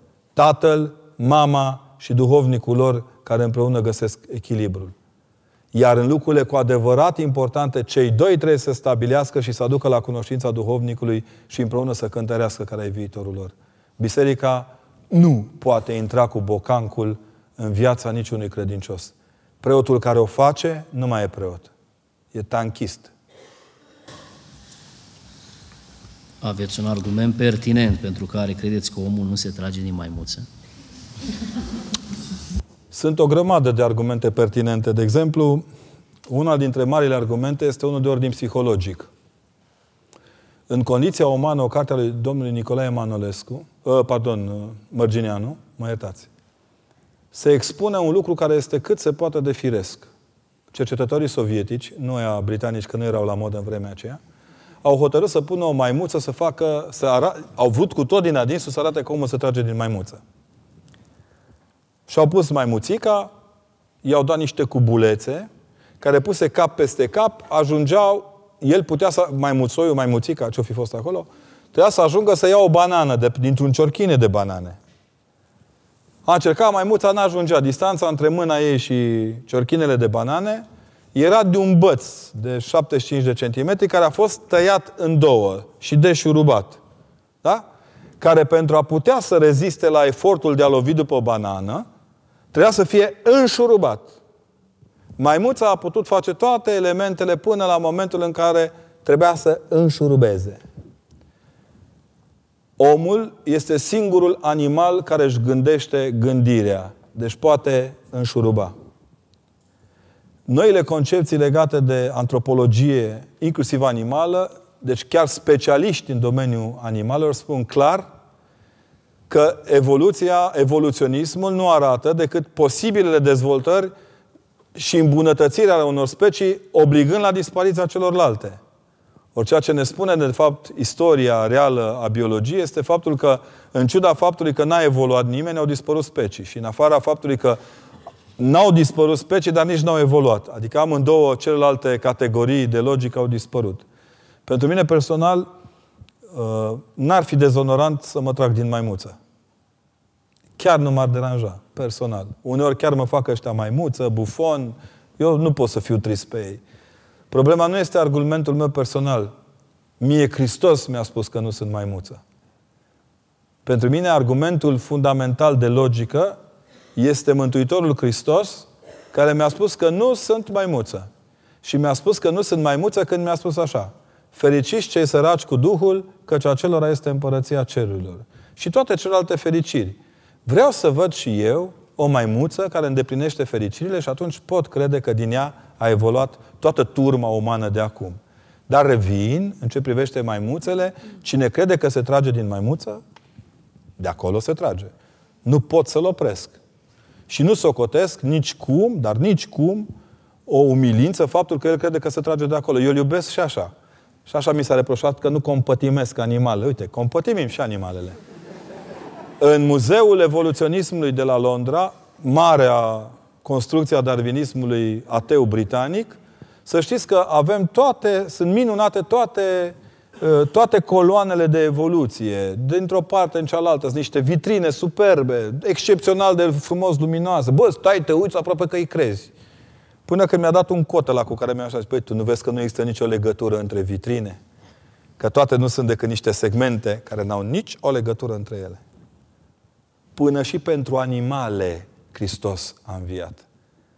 Uitați-vă atenți la textul prohodului din Vinerea Mare. Lemnele pădurii sar. Triodul ne spune că totul, tot cosmosul se transfigurează prin învierea lui Hristos. Ca și la naștere. Credeți că de pomană a pus poporul român câte un boulean acolo, câte un măgărur să sufle lângă Hristos la nașterea Lui? Arătând că în sine toată natura participă la nașterea Lui Hristos, la patima și învierea Lui. Eu asta cred că sunt un animal uh, duhovnicesc supus transfigurării. Că la noi, fiind cea mai bună rasă de maimuță, îi las space să se ocupe de asta. Personal simt că lucrurile din interiorul meu, și asta ține de logică personală, nu au nicio legătură cu maimuțăreala din jurul meu. Poate un tânăr să atingă fericirea, să fie un om bun în afara bisericii? Nici nu știu ce înseamnă în interiorul bisericii și afară ei, că la mine asta e una dintre marile mele probleme. Un tânăr poate fi bun oriunde. Poate fi fericit oriunde. Problema e că nu poate fi sfânt oriunde. Dacă finalul vieții este bunătatea și fericirea, succes. Dar dacă vrei să fii sfânt, adică să trăiești în veșnicie cu Hristos, trebuie un efort mai mare. Un pic v-am spus, fără pecetea aceea, fără pecetea Euharistiei, eforturile noastre umane sunt simple eforturi umane. N-ați auzit că încetează din viață cel mai mare, cel mai, tot cimitirul e plin de cel mai mare. Raiul este plin de cel mai mic. Asta e. A merge pe calea lui Dumnezeu, la ce trebuie să gândească omul? La moarte sau la iubirea lui Dumnezeu? Când și când. Păi, presupunând acum că doi tineri se iubesc unul pe altul, ce stau pe bancă și încep, draga mea, gândește-te la moarte când ai să fii hrană viermilor? Îl ar mânca-o el de vie acolo. Ce treabă are el cu moarte acolo? Sigur că atunci când ajungi la vârsta 16,7 spre 18, na, nu te mai gândești chiar la... Eu cred, cred că amândouă lucrurile sunt așa, într-o, într-o părtășie bucuroasă până la urmă. Uh, pe mine mă distrează foarte mult că uh, am în mintea mea un moment când m-am întors de peste hotare. Era decembrie și avioanele, noroc că copilotul meu nu suferise niciun accident de iubire. Uh, dar la un moment dat, Uh, tulburențe mari. Între timp, în coada avionului de stăteau eu, erau câțiva băieți care, sigur că întotdeauna când e un popă, toată lumea dezbate probleme uh, religioase, dar cu capul încolo, așa. Deci nu vorbeau cu ea. Bă, lasă-mă și cu popii ăștia, că știi noi. Bă, nu știu ce, lasă-mă, ce Dumnezeu, bă. Totul ok până când a început să facă coada avionului ca mâna mătușii. Tăi, băgau ăia niște cruci acolo, atei ăia. De ce? Pentru că în fața morții nu ne permitem să jucăm în teatru. Gugu, știu când o moartă și mă duc, cam așa. Știți, stăteau acolo, domne, am zis, o, mare convertitoare moartea asta. Eu am continuat, bine, și mie întremurau toate, dar am fost cu minte, am citit foarte calm din carte. Din ce carte? De multe ori conștientizez odată în plus că fiecare trecere prin moarte înseamnă un plus de iubire. Eu sunt produsul câtorva supraviețuiri. Eu am murit și am înviat mai mult decât de trei ori cât m-a botezat părintele. Fiecare înviere mi-a adus o dată în plus tăria să cred că Hristos a înviat și că fără El eram fiul ploii. Eram, nici nu știu ce eram, nu am curaj să mă gândesc ceva. Nici nu pot să fac scenarii. Dar e interesant Dumnezeul ăsta al nostru, mare și nebăgat în seamă. Pentru că stă cu foarte mare răbdare să ne ajute pe fiecare dintre noi când e de iubit să iubim, când e de murit să murim. Uh, de ce mai cred că nu mă trag din maimuță? Că sunt dator cu un răspuns logic. Tata a murit într-un noiembrie nu foarte călduros și l-am înmormântat în șcheii Brașovului, la umbra Bisericii Sfântul Nicolae, acolo unde de pe la 1200 neamurile mele dinspre Tem, Tempia sau dinspre Tâmpa și-au crescut credința. Înmormântarea, sigur că a fost uh, ca o înviere, M-am dus acasă, nu știam ce să cred. A murit tata, n-a înviat, n-a murit tata, eram... Încă nu m-am lămurit, eu cred că tata și înviat. Ei bine, la un moment dat, după 40 de zile la Parastas, a venit și fetița mea, care undeva la începutul din septembrie acelui an pusese prima dată mâna pe flaut. N-a cântat niciodată în viața ei până în clasa 5 -a, n-a văzut niciodată o partitură muzicală până în clasa 5 iar la 3 săptămâni, când toată lumea din cimitir a dispărut, fetița mea a scos flautul din hăinuță și a început să-i cânte tati o ce veste minunată. Nimeni care să trage din maimuță n-are calitatea aceasta. Nu i-a pus tati de cruce o banană, nu s-a scărpinat sub braț, nu s-a despăduchiat pe mormântul tatălui meu, a luat flautul și a cântat o ce veste minunată pe un frig de crăpau pietele. Și n-am înțeles nici astăzi de ce flautul ei n-a crăpat, decât dacă mă gândesc că uneori mâinile tatălui meu, care erau extrem de calde și iubeau extrem de mult nepoții săi, au știut să țină flautul încălzit între palme. Trebuie să terminăm odată cu basmele. Ne acuză pe noi că spunem basme la ora de religie. Nu le e rușine. Au inventat maimuța. Au tras de coadă atomul până a ieșit tot ca noi. Tot protofotonul, nu? Până la urmă. Ne-au bătut la cap că protonul e primul până când... Ideea e drept că e protofotonul ca element luminiscent înainte de... Ne-au trecut prin toate. Chiar nu le e rușine. Scriitori de SF obraznici ce sunt. Adică Hristos e prostul lor de serviciu, ei sunt deștepții lumii. Să fie sănătoși. Am îngropat la deștepți de ăștia. Îi aștept. Ce le putem spune celor care spun, cred într-un Dumnezeu creator, dar nu consideră esențial să apropie de biserică? Cum să-i aducem pe aceștia la Isus Hristos? Asta e ca... Deci cred în Dumnezeu, dar nu e nevoie să merg la biserică. E ca și cum aș spune, mi-aș cumpăra niște fructe, dar vreau, le vreau de la librărie. Bună ziua, doamnă, aveți? Mai... Nu avem. Te duci la cafenea. Bună ziua, aveți roșii? Nu avem, doamnă, suntem în cafetărie. Nu aveți roșii, nu. Dați-mi uh, caietul de sugestii și reclamații. Eu, pe mine mă distrează altă nuanță a acestei întrebări. În general, oamenii spun, domne, eu cred în Dumnezeu, dar nu mă rog, adică nu simt nevoia să mă manifest. Asta e ca Georgica cu Ionica. Ei se iubesc, dar nu-și spun. Nu-și dau niciun semn. Și Georgica se însoară cu alta. Și Ionica plânge. Vorba cântecului popular, mărine la nunta ta. Toate fetele uh, juca. Nu? Una sta în poartă și plângea. Bun, de ce plângea aia? Când o întreb, ea nu i-a spus lui Mărin că îl iubește. Dacă nu există compostare în logos a mărturisirii de credință, la ce te aștepți? Bine, acum e periculos să mai vorbim despre astea. Ieri făceam un exercițiu la orăștie și întrebam pe oameni, au zis ce ne -ar... Dacă ar fi să aplicăm prostia asta care tot susține tot felul de politici gay în România, închipuiți-vă cum ar suna în biserică se cunună robul lui Dumnezeu Gheorghe cu roaba lui Dumnezeu Gheorghe. Păi nu mă bate pe mine Dumnezeu dacă fac asta? Păi nu-i mai bine îi las la poarta unde ori vrea ei și să-și vadă de treabă. Dar să nu-mi ceară mie să gândesc ca ei, că n-am de unde. Într-o societate modernă, în care se presupune că liberul arbitru, fiecare responsabil pentru propria alegeri, botezul la vârsta pruncii nu este, nu este alegerea copilului. La fel cum pruncii sunt botezați în mod obligatoriu. De ce religia ar trebui predată obligatoriu? Biserica nu are obligativități. În Evanghelie nu apare trebuie să fie așa. Le-am spus la ăștia că ne-a spus că botezăm copiii obligatoriu, le-am spus eu n-am văzut popă cu mitraliera în casă, oamenii zic, dă-mă copilul la botez acum, botez. Oamenii ăștia nu mai au conștiință obligatoriului. de au, tra- au transformat totul în derizoriu, că nu mai au conștiința ce înseamnă obligatoriu.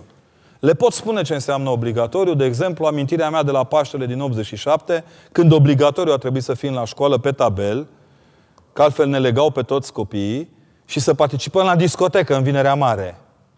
În Vinerea Mare ne-au chemat la discotecă, să nu cumva să fim și la biserică la prohodul Mântuitorului. Sigur că s-au închis ușii, dar am avut milițian care ne-a păzit. Brașov, 1987. Ghinionul e că n-au păzit și pe unde curge apa, pe Olane, pe acolo. Că noi băieți mari și dăștepți, pe acolo am plecat, pe acolo am venit. Pentru că obligativitatea naște fisură întotdeauna în competența pasnicului. Biserica de aceea nu cere obligativitate. Ceea ce spune Biserica este, după cuvântul Mântuitorului, cel care nu se naște din apă și din Duh nu intră în împărăția lui Dumnezeu, cel ce nu mănâncă trupul și sângele meu nu intră în împărăția lui Dumnezeu. Care nu vor să aibă copii în împărăție, sunt liberi să nu-i aibă. Aveți senzația că am botezat chiar toți copiii care s-au născut? Să fim serioși. Iar cu libertatea asta de conștiință, eu am eine kleine problemuță. Copiii când sunt botezați nu mărturisesc crezul lor, ci crezul bisericii, al comunității. Când vine copilul, nu se naște, nu la 18 ani, nu, și dacă l-aș boteza la 18 ani, nu începe să spună cred într-unul Dumnezeu care este o energie necreată, sinergică cu compoziția, adică asta să-și o țină acasă la televizor. Biserica a creat un crez tocmai pentru a da unitatea mentalității acesteia de învățătură către care să tindem toți și să creștem toți în Hristos cu ea. Pentru mine personal am o problemă majoră, că eu am văzut președinți suficienți de în vârstă fără conștiință. Dacă mă uit către Rusia, îi vedem încă. Nu înseamnă că odată cu creșterea vârstei s-a dezvoltat și capacitatea de a conștientiza darul lui Dumnezeu. Nu știu de ce. Citind foarte mult elemente de psihologia spiritualității copilului și aducându-mi aminte de o grămadă de argumente din viața cotidiană, tind să cred că apropierea de, copii, de Dumnezeu a copilului este mult mai amplă decât a omului adult. Luați fiecare dintre dumneavoastră în parte un nepoțel sau un copil mai mic și vedeți dacă nu zâmbește la icoane. Unu. Doi. Copiii bolnavi de autism care atunci când intră în biserică zici că nu-i poți ține, cum i-ai purtat către icoana Maicii Domnului se temperează, iar dacă reușești să-i împărtășești de două, trei ori, îi vezi cum încep să capete o așezare reală pe lucrurile pe care le fac, Biserica este o chestiune de exercițiu de curaj. În urmă cu câțiva ani veneam din Oltenia, dinspre Craiova spre Sibiu și tot drumul, o, do- o doamnă, nu vă spun că era adventistă, că nu-i frumos să spun asta, m-a bătut la cap apropo de botezul copiilor maturi. Eram împreună cu soția mea și cu unul dintre cei care aveau să-mi devină fi, fini, care este preot astăzi. Și la un moment dat, doamne, a tocat la cap cum toci urzica primăvara. Nu n-am ripostat din start, din respect pentru oamenii din, din, care m-au crescut când eram mic. Mătușile din partea mamei erau adventiste și mi-au dorit o scriptură cu totul excepțională și m-au lăsat să citesc cât am vrut și ce am vrut în cel mai frumos nuc din lume. N-aveam cum să mă revolt pe ei, dar am lăsat-o să zică. Femeia argumenta acolo, zic și așa, zis, Doamnă, dar copilul, ce să zici? Copilul era în brațele ei. Când s-a să se dea jos din gară în Drăgășani, a pus copilul jos și ea s-a întors să ia bagajul. În fracțiunea în care l-a lăsat jos, un tren rapid trecea pe lângă copil și copilul a deja cu un, un picior pe calea ferată.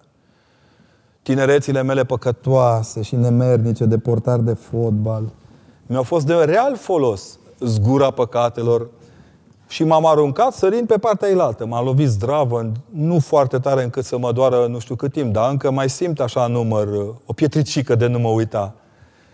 Femeia între timp, deci între ifosele ei de tot știutoare și copilul ei trecea un tren în viteză. Și ca în fața morții a uitat tot ce mi-a zis. Eu eram cu puștiu pe partea elaltă. A, eu însumi m-am simțit rebotezat, Dumnezeu să mă ierte. Și când l-am luat în brațe, acolo tremurând ca varga, nu sunt un tip curajos, M-am uitat la femeie și am zis, doamnă, vă rog să vă luați copilul înapoi. Și a zis, vai, părinte! Până atunci, băi, popo, băi, nene, neniță, iote, bre, dăstea. Părinte, vai, vai! Și a zis, doamnă, ia, fă ce zici, matale, dacă zici că nu trebuie botezat un copil, e treaba dumitale, oablă, eu... Nu, părinte, o să vin la dumneavoastră. N-am nevoie să vin la mine la biserică, nici nu mă interesează să vin la mine la biserică. Eu n-am biserică. Eu personal n-am biserică. Eu sunt în biserică. Dar zic, să fii sănătoasă. Într-adevăr, la o săptămână mi-a povestit preotul din Drăgășan, care mi era prieten, că s-a dus la căutat și și-a botezat copilul. Bă, dar chiar trebuie să treacă trenul peste copiilor ca să priceapă ce Dumnezeu. Montăm cale ferată mai multă, domne România. Tot copii, da? Când o femeie însărcinată se împărtășește, se poate considera și pruncul din pântecile ei împărtășit? Asta e foarte interesantă. Bravo! De buna vestire, în, ca, în Biserica Biz- în Bizanț se cânta un imn care spunea așa. Deci de bună vestire. Bucură-te, catedrală, că astăzi, în pântecele tău, Fiul tău Hristos se hirotonește arhiereu. Mamă! Bucură-te, catedrală, că astăzi, în pântecele tău, Fiul tău Hristos se unge arhiereu omul la taine nu participă pe segmente, ci trup și suflet. Ce mamă n-ar vrea și nu recunoaște că pruncul este parte integrantă a trupului său, spunându-i tot timpul, sufletelul meu, ce faci?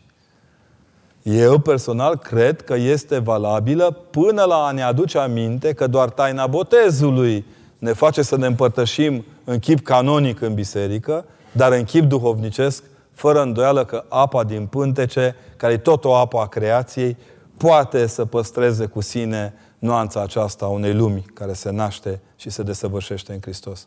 Nu exagerăm, dar eu personal cunosc zeci de mămici care împărtășindu-se des au adus copii vrenici pe lume mult mai mult decât cu vitamine, cu... Eu tot fac o glumă cu ele. Noi am avut la Sibiu o întâlnire cu mămicile din, din uh, Sibiu. Într-o sală de teatru ne-am întâlnit. Vreau să nasc așa cum vreau să nasc. Bă, simpatice foc! Râdeau de Râdeți mai încet că poate scăpăm obiectul muncii, zic. Fiți cuminți. Ei, bucuria asta nu poți să nu le-o dai, domne, oamenilor. Și m-am uitat cu câtă dragoste apoi, după ce le-am explicat care este mecanismul acesta al, al iubirii față de copii, domne, cu ce dragoste se priveau una pe alta. O femeie cu, pântece, cu copilul în pântece este biserica în, în viziunea ei soteriologică, în eschatologia ei. Cum am putea avea preoți care le, să le pese asemenea dumneavoastră de toți și de toate? Nașteți! Așa. Cum se face că cei mai mulți odată cu rasa, rasa e altceva decât reverenda. Reverenda trebuie să știți că este haină de țăran egiptean de la Sfântul Antonie, se cheamă Galabea și e albă în Egipt și el a făcut-o neagră și a plecat în pustie. Deci e supra-reverendă rasă, pe care oricum nu o poartă, asta să știți că se poartă doar mai mult călugării, se cred Dumnezei. Mă iertați. I-am iertat. Este, este o modificare de comportament. Uh, apropo de, de unde prost, nu sunt stați cu minți, că dacă eram cel mai bun, era mort de mult. Dumnezeu și a sfinții cu el, nu-i lasă pe... Eu sunt un prost pe pământ, așa. Dar vreau să rețineți bine, încercați să nu-i mai judecați pe oameni. Cea mai fericită modalitate de a conviețui cu Dumnezeu este să nu-i judești pe oameni nici după haine, nici după atitudini. Uh, sigur că se naște un, o deviere de comportament la cei care transformă haina lor în funcția lor. În armată era o vorbă, funcția doboară gradul. Și venea câte un plotoner și te punea să speli pe jos. Era el satisfăcut că dai tu manșă pe sector. Atât al ducea capul. În orice domeniu avem astfel de oameni. Asta dovedește că Biserica Ortodoxă Română face parte integrantă din poporul român. Avem și noi. De ce n-am avea? În ceea ce privește calitatea preoților, vă aduc aminte de o spus, femeile mergeau la Părintele Arsenie Boca la sâmbătă și spuneau tot timpul, Părinte, da, popa al nostru e așa, popa, mă rog, curvar, bețiv, îi plac banii. N-am auzit de așa ceva, n-am auzit. În viața mea n-am auzit de preot să-i placă banii, serios. El, e ora, el trebuie să trăiască cu aer. Deci preotul nici nu are voie. Deci el numai respiră și inspiră. Atât. Asta e mo- asta, el, și, el și ăsta micu, uh, pistruiatul, domne. Când întreba comisarul, ce faci, mă? Mănânc. Ce mănânci, mă? Aer. Aer să trăiți. Asta, preoții trebuie să fie, să plutească așa peste mulțimi, să dăm din urechi, să nu ne trebuie benzină la... Nu, no, curentul electric, nu, no, la ce să trăiască curentul? Nu? Nimic din toate astea. Ei bine, și la un moment dat, spunându-i asta părintelui, Părinte, spune, vreți preoți buni, duhovnicești? Cu, da, cu minți, rugători, da. Nașteți. Societatea modernă românească nu naște preoți cu atenție. Cum e câte un copil cu bun simț, cum se naște câte un profesor care să-l umilească la școală, să-l dezbrace de, vo- de vocația lui preoțească, să-i dea peste... Ce ați auzit din 6 martie începând când au constatat că suntem 92,4% părinți care ne vrem copii la școală? Un popor de tâmpiți, domne! Dacă construiam bordele, eram fericiți? Dacă ne cununam băieții numai cu băieți și fetele numai cu fete, despre ce scriau ăștia la ziare? Stau eu așa, mă întreb retoric. Care era starea națiunii dacă aveam o, o națiune total din gay? Ce națiune mai era aia? Mai aveam cum să fim națiune? Ce prostii inventăm peste noapte? Iar pentru mine personal, cea mai frumoasă icoană a modului gingaș de a-ți crește preotul este dată de Virgil Gheorghiu în cartea aceea Cum am vrut să mă, tatăl meu preotul care s-a suit la cer și în cealaltă, Cum am vrut să mă fac sfânt, când ăsta cochil de țară din Moldova, de la Oglinz, de la de la, de la Târgu Neamț, o leacă mai în sus, cât e captalanii de la Brusturi, așa, se duce dumnealui acolo și vede copiii jucând lapte gros. Pentru tineri vă spunem că lapte gros nu se juca pe tabletă, da? Se juca pe bune, îți pârâiau oasele de săreau capacele și te mai scăpa printre dinți și câte o rugăciune de mamă, de bunici, de, mai ales când îți pica perinic sau pe câte un șold pe care aveai. Bă, era și un, un mod deosebit de a crește prietenia între băieți și fete. Când jucau băieții cu fetele era dezastru. Ăsta, la un moment dat, bucuros, bine și să se joace cu copiii. Iar starostele copilului ce tu nu. Eu nu, dar de ce? Ce am făcut? Tu nu. Tu ai să fii preotul nostru. Deci nu-ți spui tinerii în toate jocurile spurcate și după aceea ceri ca ei să fie elect- catodul de rezistență duhovnicească al țării. Îți iei tinerii, ți crești, nu în rezervații patristico-mistico-filocalice, ci pur și simplu îi crești, îi trimiți să-și câștige bucata de pâine și apoi când îi vezi vrenici, îi chem ca să-i crească pe alții. Atât. E simplu. Și ați vorbit de oglinzi, e deasupra umulește Creangă, când, so, când scoateți o carte cu tâlcuirile la basmelor românește lui Ion Creangă, eu fiind fan. Este pe... Este gata. Am reușit să fac și tâlcuirea la fata Moș Neagului și fata, fata Babe și fata Moș Neagului.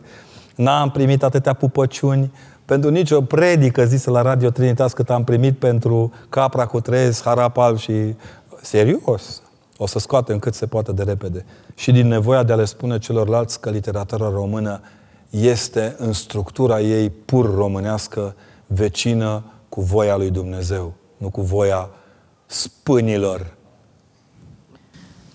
Cum să fie un bun profesor de religie într-un liceu unde direcțiunea pune muzică ușoară, Foarte cu pauză, bine. elevele se machiază, elevii, Foarte bine. iar elevii băieți aranjează mai mult decât o mireasă. Foarte bine. Aceștia, asta e materialul cu care lucrăm. Eu m-am dus și știți ce am făcut? M-am dus și eu într-un liceu unde se punea în pauză muzică și m-au pus, zice, părinte, nu dați un interviu. Ba da, și am vorbit despre Pink Floyd, despre heavy metal. Păi ce le-am arătat că știu și eu ce. Și la sfârșit de tot le-am spus cum mi-a schimbat mie zidul viața. Și le știți ce cum îi stăteau? Când am ieșit afară din studio ăla, nu mai erau pe coridoare să ascult. Erau în fața studioului, așa cu minți. Păi dacă seara, auzi, fetele se machează, ce să facă? Să-și taie capul, să-și taie nasul. Sigur că dacă se boiesc e una, da? Eu tot râd că fetele se machează ca să se arate frumoase, adică recunosc că sunt urâte, de fapt. Da? Glumiți cu ei, puneți în joacă, așezați în copilăria lor. Doamne, iată-mă, casa le mai lipsește să stați cu cascheta, cu cașcheta, cu ochialul. Te machezi tu! Copilor li se vinde gel mai mult decât mir. Domnul Cristian Tudor Popescu nu vede asta, dar noi putem spune producția de mir pe cap de parlamentar furajat e mai mică decât producția de gel pe viitorul parlamentar furajat. Asta e problema.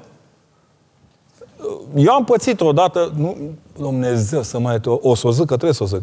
Am pățit odată la un liceu unde predam italiană. Am pățit-o urât de tot atunci. Un tânăr mi-a, mi-a dat, erau așa, gașca de copii era aici și se uita cum reacționează popa. Iar aici erau prof, colegii mei profesori. Și ăștia așteptau să vadă cum reacționează popa. Și eu am venit, disperat că întârziu la oră, deși nu sunt disperat niciodată că întârziu la oră. Am ajuns și puștiu ăsta, care acum e medic ginecolog, mi-a, mi-a dat un prezervativ. Și mi-a zis, părinte, ți-am adus un prezervativ. Ar fi trebuit să-l iau tare, nu conform canonului 2 Ștefan cel Mare, trebuia să-l trăznesc, nu? Și am zis, fiule, dar foarte calm, cum n-am fost foarte des în viața mea, zic, fiule, nu, eu nu folosesc, dar nu știu ți la ce folosește, că la nas trebuie să te ștergi cu batista. Așa trebuie să ieșiți din copcile pe care vi le deschid copiii dinaintea ochilor. Există o carte celebră în pedagogia modernă, realizată în Franța, dar care cred că este valabilă și în România, pentru că metodele nu sunt confesionale, sunt universale sau nu sunt. În care se cere, zice, încetați cu moralismul, reinstaurați morala. Copiii au nevoie de sinceritate. Eu râd de ei de mă sparg. Când merg la câte un examen de gradul întâi, vin acasă cu dureri de fălci pentru câteva zile bune. Ajungem la o școală la Râmnicu Sărat. I-am cerut voie părintelui să zic că mi-a atât de mult mi-a tihnit Râmnicu Sărat fiind vecin cu Buzăul, celebrul Buzău, o localitate celebră, unde un om n-a dormit trei nopți și a pus țara pe foc. Uh, și mă, mergem într-o clasă acolo, erau clase de astea simpatice, cu copii, vezi, doamne, copii normal. Noi au luăm razna așa când credem că trebuie să stea în borcan cu capac, să stea așa. Și mă duc la ei și întreb, vorbe părintele ca să încerce să le explice copilor cum e cu ierarhia în biserică, a încercat să o dea cea mai prost exemplu, este că biserica e ca o întreprindere, așa cred și alții, și că fiecare are funcție și director și pe acolo. Mă rog, interesantă, dar din punctul meu de vedere, fără, fără ducere la final. și la un moment dat mă scapă gura și zic, băi părinte, dar femeie de serviciu, n-ai pus în lăcări, că după pute în întreprindere. A, ba da, vai ăsta, știi, crezând că eu am scos cine știe ce chestie. La care, un, la care copiii râdeau. Și azi, băi, da, hai acum că vorbim așa între noi, dar cine e femeia de serviciu în biserică? La care un copil, un tânăr, nu pot să zic puști, zice, părinte, zice, pot să-ți spun, pot să-mi spui, zi, tu ești femeia de serviciu. Păi, mi-a crescut inima, domne. Serios, asta e o medalie pentru preot. Copilul să te vadă că ai un loc, domne, în întreprinderea aia. Că toată lumea sfură locul din societate. Ăsta mă vede. Pă, femeie de serviciu, vină mă să te pup, mă. Ăștia la alții, un pic acriți așa broscați. I-am zis, băi, eu nu sunt botezat în oțet. La mine popa o nimeri la apă curată. Dați-le drumul copiilor să gândească. Evitați să-i încastrați în propriile voastre concepte care nu sunt sănătoase întotdeauna. Predarea orei de religie înseamnă un exercițiu de sinceritate cu tine. Poți să o duci sau nu poți să o duci. Dacă nu poți să o duci, du-te și stai acasă. Și te roagă și bate metanii și te mai roagă și mai bate metanii. Oricum avem deficit de personal monahal. La catedră trebuie să fii amplu, deschis, curat, limpede și extrem de sincer și camarad până la urmă. Tot cu ora de religie, deci avem profesori de religie aici cu noi. Da. Tineretul și mass media încearcă o perspectivă la clasa a noua și întreabă ce ar trebui să vorbească. Consumism, pierdere identității prin Facebook, TV sau paza celor cinci simțuri? Nu, când le vorbiți despre televizor, încercați să le propuneți un scenariu, o zi fără televizor. Și toate minutele care le câștigă fără televizor, puneți să facă altceva. E simplu. Uite, luați-vă, hai să ne luăm pe fiecare dintre noi în parte, că noi tot cu copiii avem treabă, da? Sfinți părinți și sfinte maici, dacă ați stinge televizorul o zi pe săptămână, câte minute de rugăciune în plus ați câștiga? Bip. Deci copiii trebuie puși într-o situație. Puneți să joace roluri. Televiziunea nu e un bau-bau fundamental la vârsta în care provocarea este televiziunea. Ajutați să crească învățând să stingă din telecomandă. Eu am făcut un experiment care sigur că mă putea costa. Copiii, noi avem patru televizoare în patru camere din casă. Toți m-au bodogănit, m-au luat tare. Eu, de meserie agricultor fiind, hai să, hai să o testăm și pe asta. Și au stat copiii, o perioadă de timp stăteau la desene de mă tâmpeam eu cu ei cod la cod. Până când am reînvățat să citim seara povești. De n-am citit cronicile din Narnia, de mi-o reșit, visam noaptea coperți, noaptea, visam corpeți și altele. După o perioadă de timp, copiii mei au învățat să folosească nu televizorul, ci telecomanda. Și pe o vreme au învățat să nu mai aprinde deloc. Au alte preocupări, se ocupă cu altceva. Eu sunt foarte supărat din cauza asta. Ne mai uităm la câte un meci împreună, la câte o Simona Halep, care... Câștigat. Da, câștigat și astăzi, da, din, din, din motive de energie marțiene, n-are nicio legătură cu faptul că își face cruce. Da? Și altele de genul ăsta. Deci eu personal cred că acolo copiilor trebuie să li se dea telecomandă, nu televizor. În biserica noastră există o icoană pictată de Părintele Arsenie Boca, icoana Sfântei Cuvioase Parascheva. Cineva întreabă că sunt preoți care interzic să meargă la Părintele Arsenie Boca și că nu e bine. Da, nu, nu e cazul la noi, evident. Da. Aș dori să le vorbiți puțin despre Arsenie Boca. în continuare. Să le vorbiți puțin pentru că e destul de controversat. Nu neapărat în Domnul, dar mai ales în mediul clerical. Cu a clericii, ca de obicei, sunt cei mai necitiți oameni pe care îi are biserica. Ei le vorbesc cu oamenilor despre lucrurile pe care nu le cunosc. Personal, când am avut vreo îndoială, m-am pus și am muncit de mi-au sărit capacele. În spate, nu știu dacă Romeo Petrașciu, colegul meu și prietenul meu, dar cred că n-a adus, dar s-ar putea să fie în spate, uh, Romeo Petrașciuc care a scos câteva cărți despre Arsenie, interviuri cu părinte, despre Părintele Arsenie Boca, a scos și cele două volume din dosarele de la securitate ale Părintelui, urmează al treilea. Rezistența majoră a fost că părintele ar fi făcut parte din mișcarea legionară, care, oricum, din punctul meu de vedere, n-ar fi fost cel mai rău lucru posibil. Că avem oameni care fac parte din scânteia veche și se laudă că sunt în scânteia nouă. Și nu se mai întâmplă nimic. Uh, documentele dovedesc clar că părintele n-a avut nicio afiliere ideologică. Singura lui țintă a fost mărturisirea Evangheliei lui Hristos. De curând am aflat și am văzut pe Facebook-uri de la tot felul de superdotați intelectuali care n-au călcat niciodată în biblioteca de la Sâmbătă. Ne spun că la Sâmbătă în bibliotecă există cărți de magie albă și neagră de ale Părintelui. Așa să le dea Dumnezeu. Uite așa, atât, mai mult nu spun. Și conștientizez spre zi ce trece că poporul înțelege mai mult decât unii dintre cei care îl conduc. Ceea ce nu-i rău. Asta încă o dată lecția democrației în biserică. Eu am auzit multe prostii în viața mea. Dar printre ele câteva se adresau, se adresau direct la persoana părintelui. De exemplu, caterisirea părintelui Arsenie Boca după cercetările noastre pe dosare și pe ce bănuim noi că ar fi, nu s-a făcut cu acordul uh, și în structura unui acord ortodox. El a fost trimis către Prislop, la un moment dat, de către mitropolitul Bălan, ca să spargă acolo o, un, un cuib de greco-catolici care erau... Era, așa era la mod atunci. Nu? Era după, după război imediat și părintele s-a dus să fie misionar în zonă.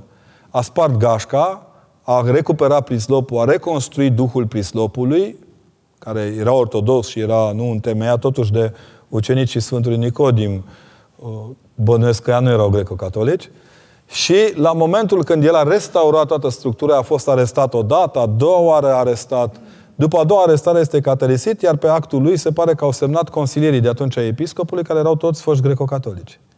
A fost o răzbunare oarecare, dată, noi încă mai cercetăm. Ce vă spun acum este o ipoteză de lucru.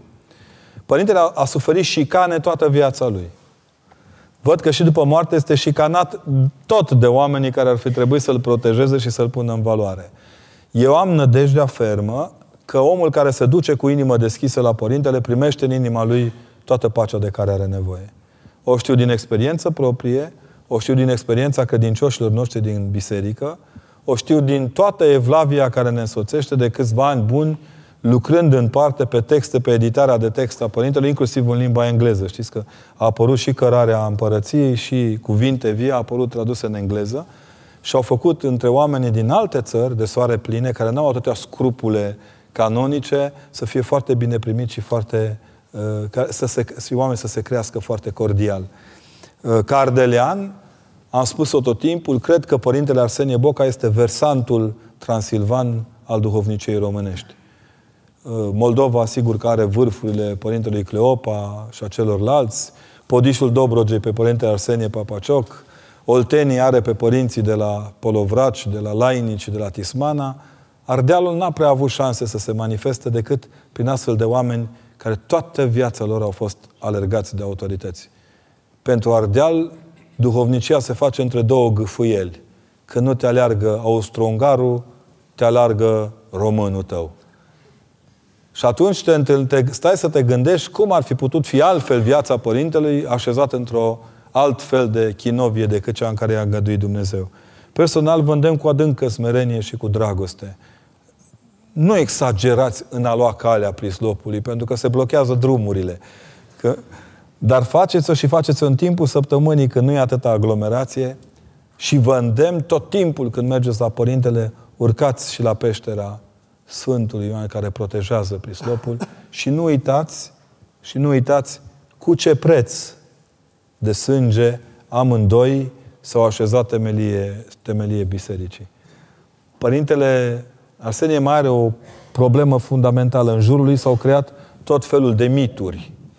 Deși părintele spunea tot timpul, în timpul vieții, că el nu are ucenici, câțiva s-au erijat în ucenici și au început să scrie, să debiteze. Uh, nu vă luați după povești.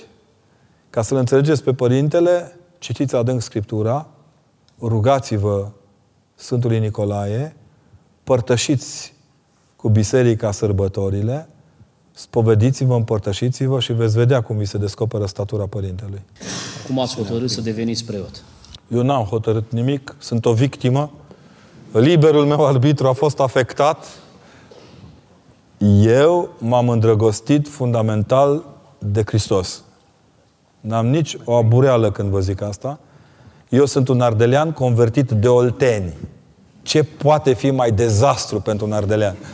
Mergeam în vacanța de vară la Dozești, în, apro- în apropiere de Fârtățești, lângă Stoienești, colț cu Giulești, da? Mergeam acolo într-o zonă vâlceană și un tânăr absolvent de București, care era atunci proaspăt absolvent de teologie, m-a luat în altar să văd cum se face proscomidia. Prima rugăciune cu care sper să mor cu ea pe buze a fost și venind steaua șezu deasupra unde era pruncul. Este când se pune steaua peste acneț la proscomidie. Și am purtat cu mine toată viața mea contactul cu prohodul Mântuitorului Hristos. Drama mea cea mai mare am trăit-o în școala generală când eram comandant de unitate. Să ne înțelegem bine, da? Eram comandant de unitate, eram locțitor al președintelui Consiliului Municipal și Județean de pionier din Brașov. Aveam două merite pionierești. Nu erau doi copii în județ, ba mai era unul, dar nu-l spun. Și la tot popă. Dar aveam meritul pionieresc și în Vinerea Mare, tata care mergea în șchei și cânta absolut remarcabil. El m-a convertit din prohod și toacă. Asta m-a convertit. Bătea toaca ca în cer. M-a lăsat să mă îmbrac în hainele negre ale copiilor care duceau crucea în jurul bisericii. Și am fost gata. Până a doua seară, când mama supărată că am făcut asta, măi, copile, nu m-a mai lăsat să fiu îmbrăcat și în haina luminoasă. Dar ea avea dreptate în contextul respectiv. În timp, toate drumurile mele, care ar fi trebuit să ducă oriunde altundeva decât spre biserică, erau corectate, din corector, așa. Dădea Hristos cu pasta albă. Cum ieșeam din rând, mă mai îndrepta un pic, până când am admis cu, cu adâncă smerenie și bucurie. Nu pot trăi fără Hristos. Pot trăi fără orice altceva. Chiar mi-e drag dacă aș muri, chiar nu m-ar deranja. Dar fără El am o problemă fundamentală. Și dintr-o dată am început să descoper teologia. Imediat după Revoluție, am făcut armata 89-90, imediat după Revoluție m-am apucat să învăț pentru teologie. Habar n-aveam ce zic. Eu nu știam ce înseamnă teologia. Mă duc la facultatea de teologie. Ura! Păi, unde e? Habar n-aveam unde e facultatea de teologie. Și am început să învăț. Și n-am să uit cât trăiesc eu, că unul dintre momentele reale de convertire a fost 23, 24 spre 25 decembrie 89, când plecând să schimbăm garda în unitatea militară, uh, codul de schimb al gărzii, n-am mai fost aici cine iluminează fața, ci cântam o ce veste minunată. Iar în 27 decembrie, după 10 zile de alarmă continuă, în care nu mi-aduc aminte să fi dormit, în care mi-am făcut capul una cu țaua de pușcă în care era glonț. Dacă eram băiat deștept, Mă scoteam de vreo câțiva ani. Și în momentul respectiv, când eram obosiți toți, dărâmați toți, abia mai respiram, s-a auzit în căștile noastre ordinul unui general Popa de la Ploiești, comandantul forțelor antiaeriene, care ne-a spus atât. Domnilor ofițeri, subofițeri și soldați, vă ordon să încetați operativitatea de apărare antiaeriană a României. Pe cerul patriei se ridică aviația României. În fracțiuni de secundă s-au lăsat toate rachetele la, în poziție de sol, toți ne-am detensionat și pe deasupra noastră au început să zboare avioanele de luptă ale aviației române care au stat la sol pentru ca să nu se întâmple vreun accident. Toți când treceau, ne salutau. Salutul ăla care te onorează ca militar m-a făcut să vreau să fiu ofițer de stat major în armia lui Hristos. Și nu regret nicio secundă. Aș regreta dacă n-aș muri corect. Dar o să mă chinui să mor cât mai corect ca să nu-ți mintesc pe nimeni. Sunt uh, mai multe întrebări, dintre care unele cu un anumit specific, însă pe respectivii părintele îi așteaptă marți la Facultatea de Teologie pentru mai multe detalii. În rest, uh, eu vreau să vă mulțumesc și să mulțumim părintele. Uite, profesor, este o oră înaintată. Dar deși este o oră înaintată, se pare că mult stimatul auditoriu nu, Ați obosit? nu s-a supărat pe noi. Nu Dacă se supără, ce să le facem, părinte? Dacă s-ar fi supărat, ar fi plecat, dar cine să se supere pe o asemenea prelege și asemenea uh, extraordinară uh, învățătură pe care ne-ați dat-o dumneavoastră și care ne-a umplut sufletele. Cu siguranță este o încărcare de energie a bateriilor noastre și mai ales a tinerilor, care sperăm ca aceste baterii să țină cât mai mult din energia pe care a luat-o astăzi de la dumneavoastră și le promitem și lor că vom mai face astfel de, de conferințe și vă promitem și dumneavoastră că vom, vom mai invita la noi. Acum trebuie să ne promite și dumneavoastră că o să mai răspundeți. Eu sunt mic, tu fă mare, eu sunt slab, tu fă tare. Oricum, vreau să vă spun că vă mulțumim din tot sufletul pentru că ați răspuns invitației noastre și că ați venit alături de noi. Vă mulțumim mult de tot pentru cuvintele frumoase pe care le-a spus și sperăm ca tot ceea ce ne-a spus astăzi să, să se așeze pe inimile fiecăruia dintre cei care au participat aici și că le va fi de folos pentru viitor, le va fi de folos pentru viața lor, pentru sufletul lor, pentru tot ceea ce uh, este frumos pentru ca mai târziu să se bucure de tot ceea ce au realizat în viața aceasta. Uh, acum uh, am văzut că dumneavoastră ați adus aici niște cărți care eu am uitat printre ele și, într-adevăr, sunt deosebite și cu siguranță și noi le vrem, dar e bine ca să le prezentați un piculeț. Că... Uh, am purtat cu noi câteva cărți din cele care au ieșit în ultima vreme, două conferințe, Cine este Isus Hristos și Cum să ieșim din mediocritate. Sunt două conferințe, cea de la Cluj și cea de la Iași. Trebuie să recunosc că sunt uh, uh, aeroporturile mele preferate Iașul și Clujul, pentru că tinerii de acolo totdeauna te provoacă, dar azi mi-ați dat o lecție bună și va trebui să o învăț. Nu-i departe Bucureștiul de Iași și Cluj. Uh, și că, cărțile au o parte de conferință și parte de întrebări și răspunsuri. Alte conferințe legate cre- de creștinism de vacanță, nu vă uitați, la titluri sunt cel mai bun. În conținut sunt mai împrăștiat așa. Dar creștinismul de vacanță este o carte de cum să ne trăim vacanțele. Cam așa a fost provocarea ascoriștilor și a ieșit o Dan Dana mare. Apoi, o greșeală de-a lor de tipar m-a obligat să-mi schimb discursul. În loc să scrie pe afiș iubirea care ne unește, suna bine. A ieșit iubirea care ne urnește. Mie aia mi-a plăcut mai mult. Că o iubire care ne unește e iubirea de partid, da? în care fraierii de partid semnează și șmecherii de partid fură. Dar iubirea care ne urnește este ceea ce am încercat în seara asta să ne urnim unii către alții. Apoi o carte cu prieteni, se cheamă De ce ești trist, popor al învirii, este o reeditare a unei cărți de predici la înmormântare. De am zis că e cu prieteni. Ăștia nu mă mai bodogăne.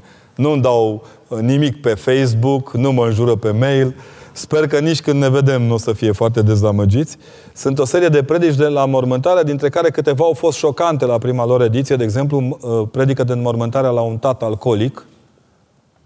Nu? Cum să vorbim despre alcoolism în biserică? Doar noi nu avem pe nimeni care bea. Nu? Și am spus-o ca o poveste pentru fiul celui care plecase. Toate sunt pe bune, adică așa a fost cum am scris. În încercarea de a-l face pe copil să creadă că tatăl său, în ciuda patimilor sale, rămâne tot Uh, făt frumos care îl așteaptă într-o altă lume mult mai, mai curată. Apoi o carte la care țin tare, tare mult, uh, nu că la alte n ne ferească Dumnezeu, Farmacia de cuvinte. Aveam duminica, în cadrul maratonului duminical, vreo 8, 10, 12 minute de vorbit împreună cu Alexandru Rusu de la, de la Radio uh, Actualități puteam să mă dau și eu un petec, așa, ca un mare jurnalist. Vreo trei ani am făcut tot efortul ăsta, până m-a pus zeița pământului, adică Gaia, să mă iau de unii din puterea centrală, cu privire la câteva lucruri, că aici mai sunt și șopările politice, după cum vedeți, nu sunt dus doar la biserică. Și mă mai scăpa, că și ăla mă provoca și eu, cum sunt foarte greu la provocat, ați remarcat, E, dar cartea, până la urmă, din punctul meu de vedere, erau, e un fel de declarație de dragoste la adresa românului care duminică după amiaza are nevoie de altceva decât de nebunia lumii. Iar o altă carte este aceasta, Porțile Cerului, o recomand în principal profesorilor de religie și tinerilor. E un catehism. Un catehism pe care l-am rostit la Radio Oastea Domnului într-o vreme, toate discurs, dialogurile de acolo au fost trecute pe curat. Am trecut și niște note de subsol ca să par intelectual, măcar o dată în viață. Și au ieșit cele șapte taine, dintre care, din punctul meu de vedere, dumnezeiasca liturghie leagă proscomidia și toate celelalte, inclusiv cu taina Sfintei Euharistii. Iar la sfârșit de tot o carte, care se cheamă 77 de întâmplări nostime din viața părinților, are, ea mai are un volum, dar nu cred că l-are Romeo la el, Uh, ăstea, ca să nu spun cu gura largă, trebuie să vă șoptesc ăstea, o carte cu bancuri cu popii. Da? Deci, din când în când iese câte un banc cu preoți pe aici și ca să ne de, de, de, de, depărtăm cu, cu, cu zâmbetul pe buze, că aș vrea să postiți zâmbind, nu să prostiți încruntați, una dintre povești uh, este din perioada facultății mele, când eram în anul de facultate și un grec foarte naționalist, grecii nu sunt deloc naționaliști, deloc, deloc, a venit și mi-a spus, ne-a spus acolo cum Adam și Eva în rai vorbeau grecește și că limba greacă curge din rai și m-au nebunit de cap cu greaca lui. Și a zis, domnule, la sfârșit de tot, nevinovatul din mine, a zis, domnule profesor, vă mulțumesc foarte mult, m-ați lămurit asupra unei probleme fundamentale, domnule. Care? Ăla bucuros, bravo, dar ce? Domnule, eu acum înțeleg. Adam cu Eva vorbeau grecește și Dumnezeu le vorbea românește și ei nu înțelegeau. De, de aia ori greșit. De aia ori greșit. Uh, ca acestea sunt multe în carte, nu le-am cules eu. Inițial ni s-a atras atenție ca s-ar putea să deranjăm, că sunt, cum îți permiți în biserică să spui povești cu preoții, de parcă noi suntem niște mumii băgați la apă. Ei, dar în momentul, în momentul la când se lucra la al doilea volum de povești, un vlădică, nu vă spun cine, și un mare profesor de istoria Bisericii Ortodoxe Române, nu vă spun cine, amândoi de la Sibiu, au venit și ne-au spus, stai să vă spunem și noi câteva, pentru că sănătatea unui organism stă în capacitatea lui de a-și regenera auto-ironia. Într-o biserică în care nu mai zâmbim, suntem pierduți. Suntem pierduți. Mulțumesc foarte mult.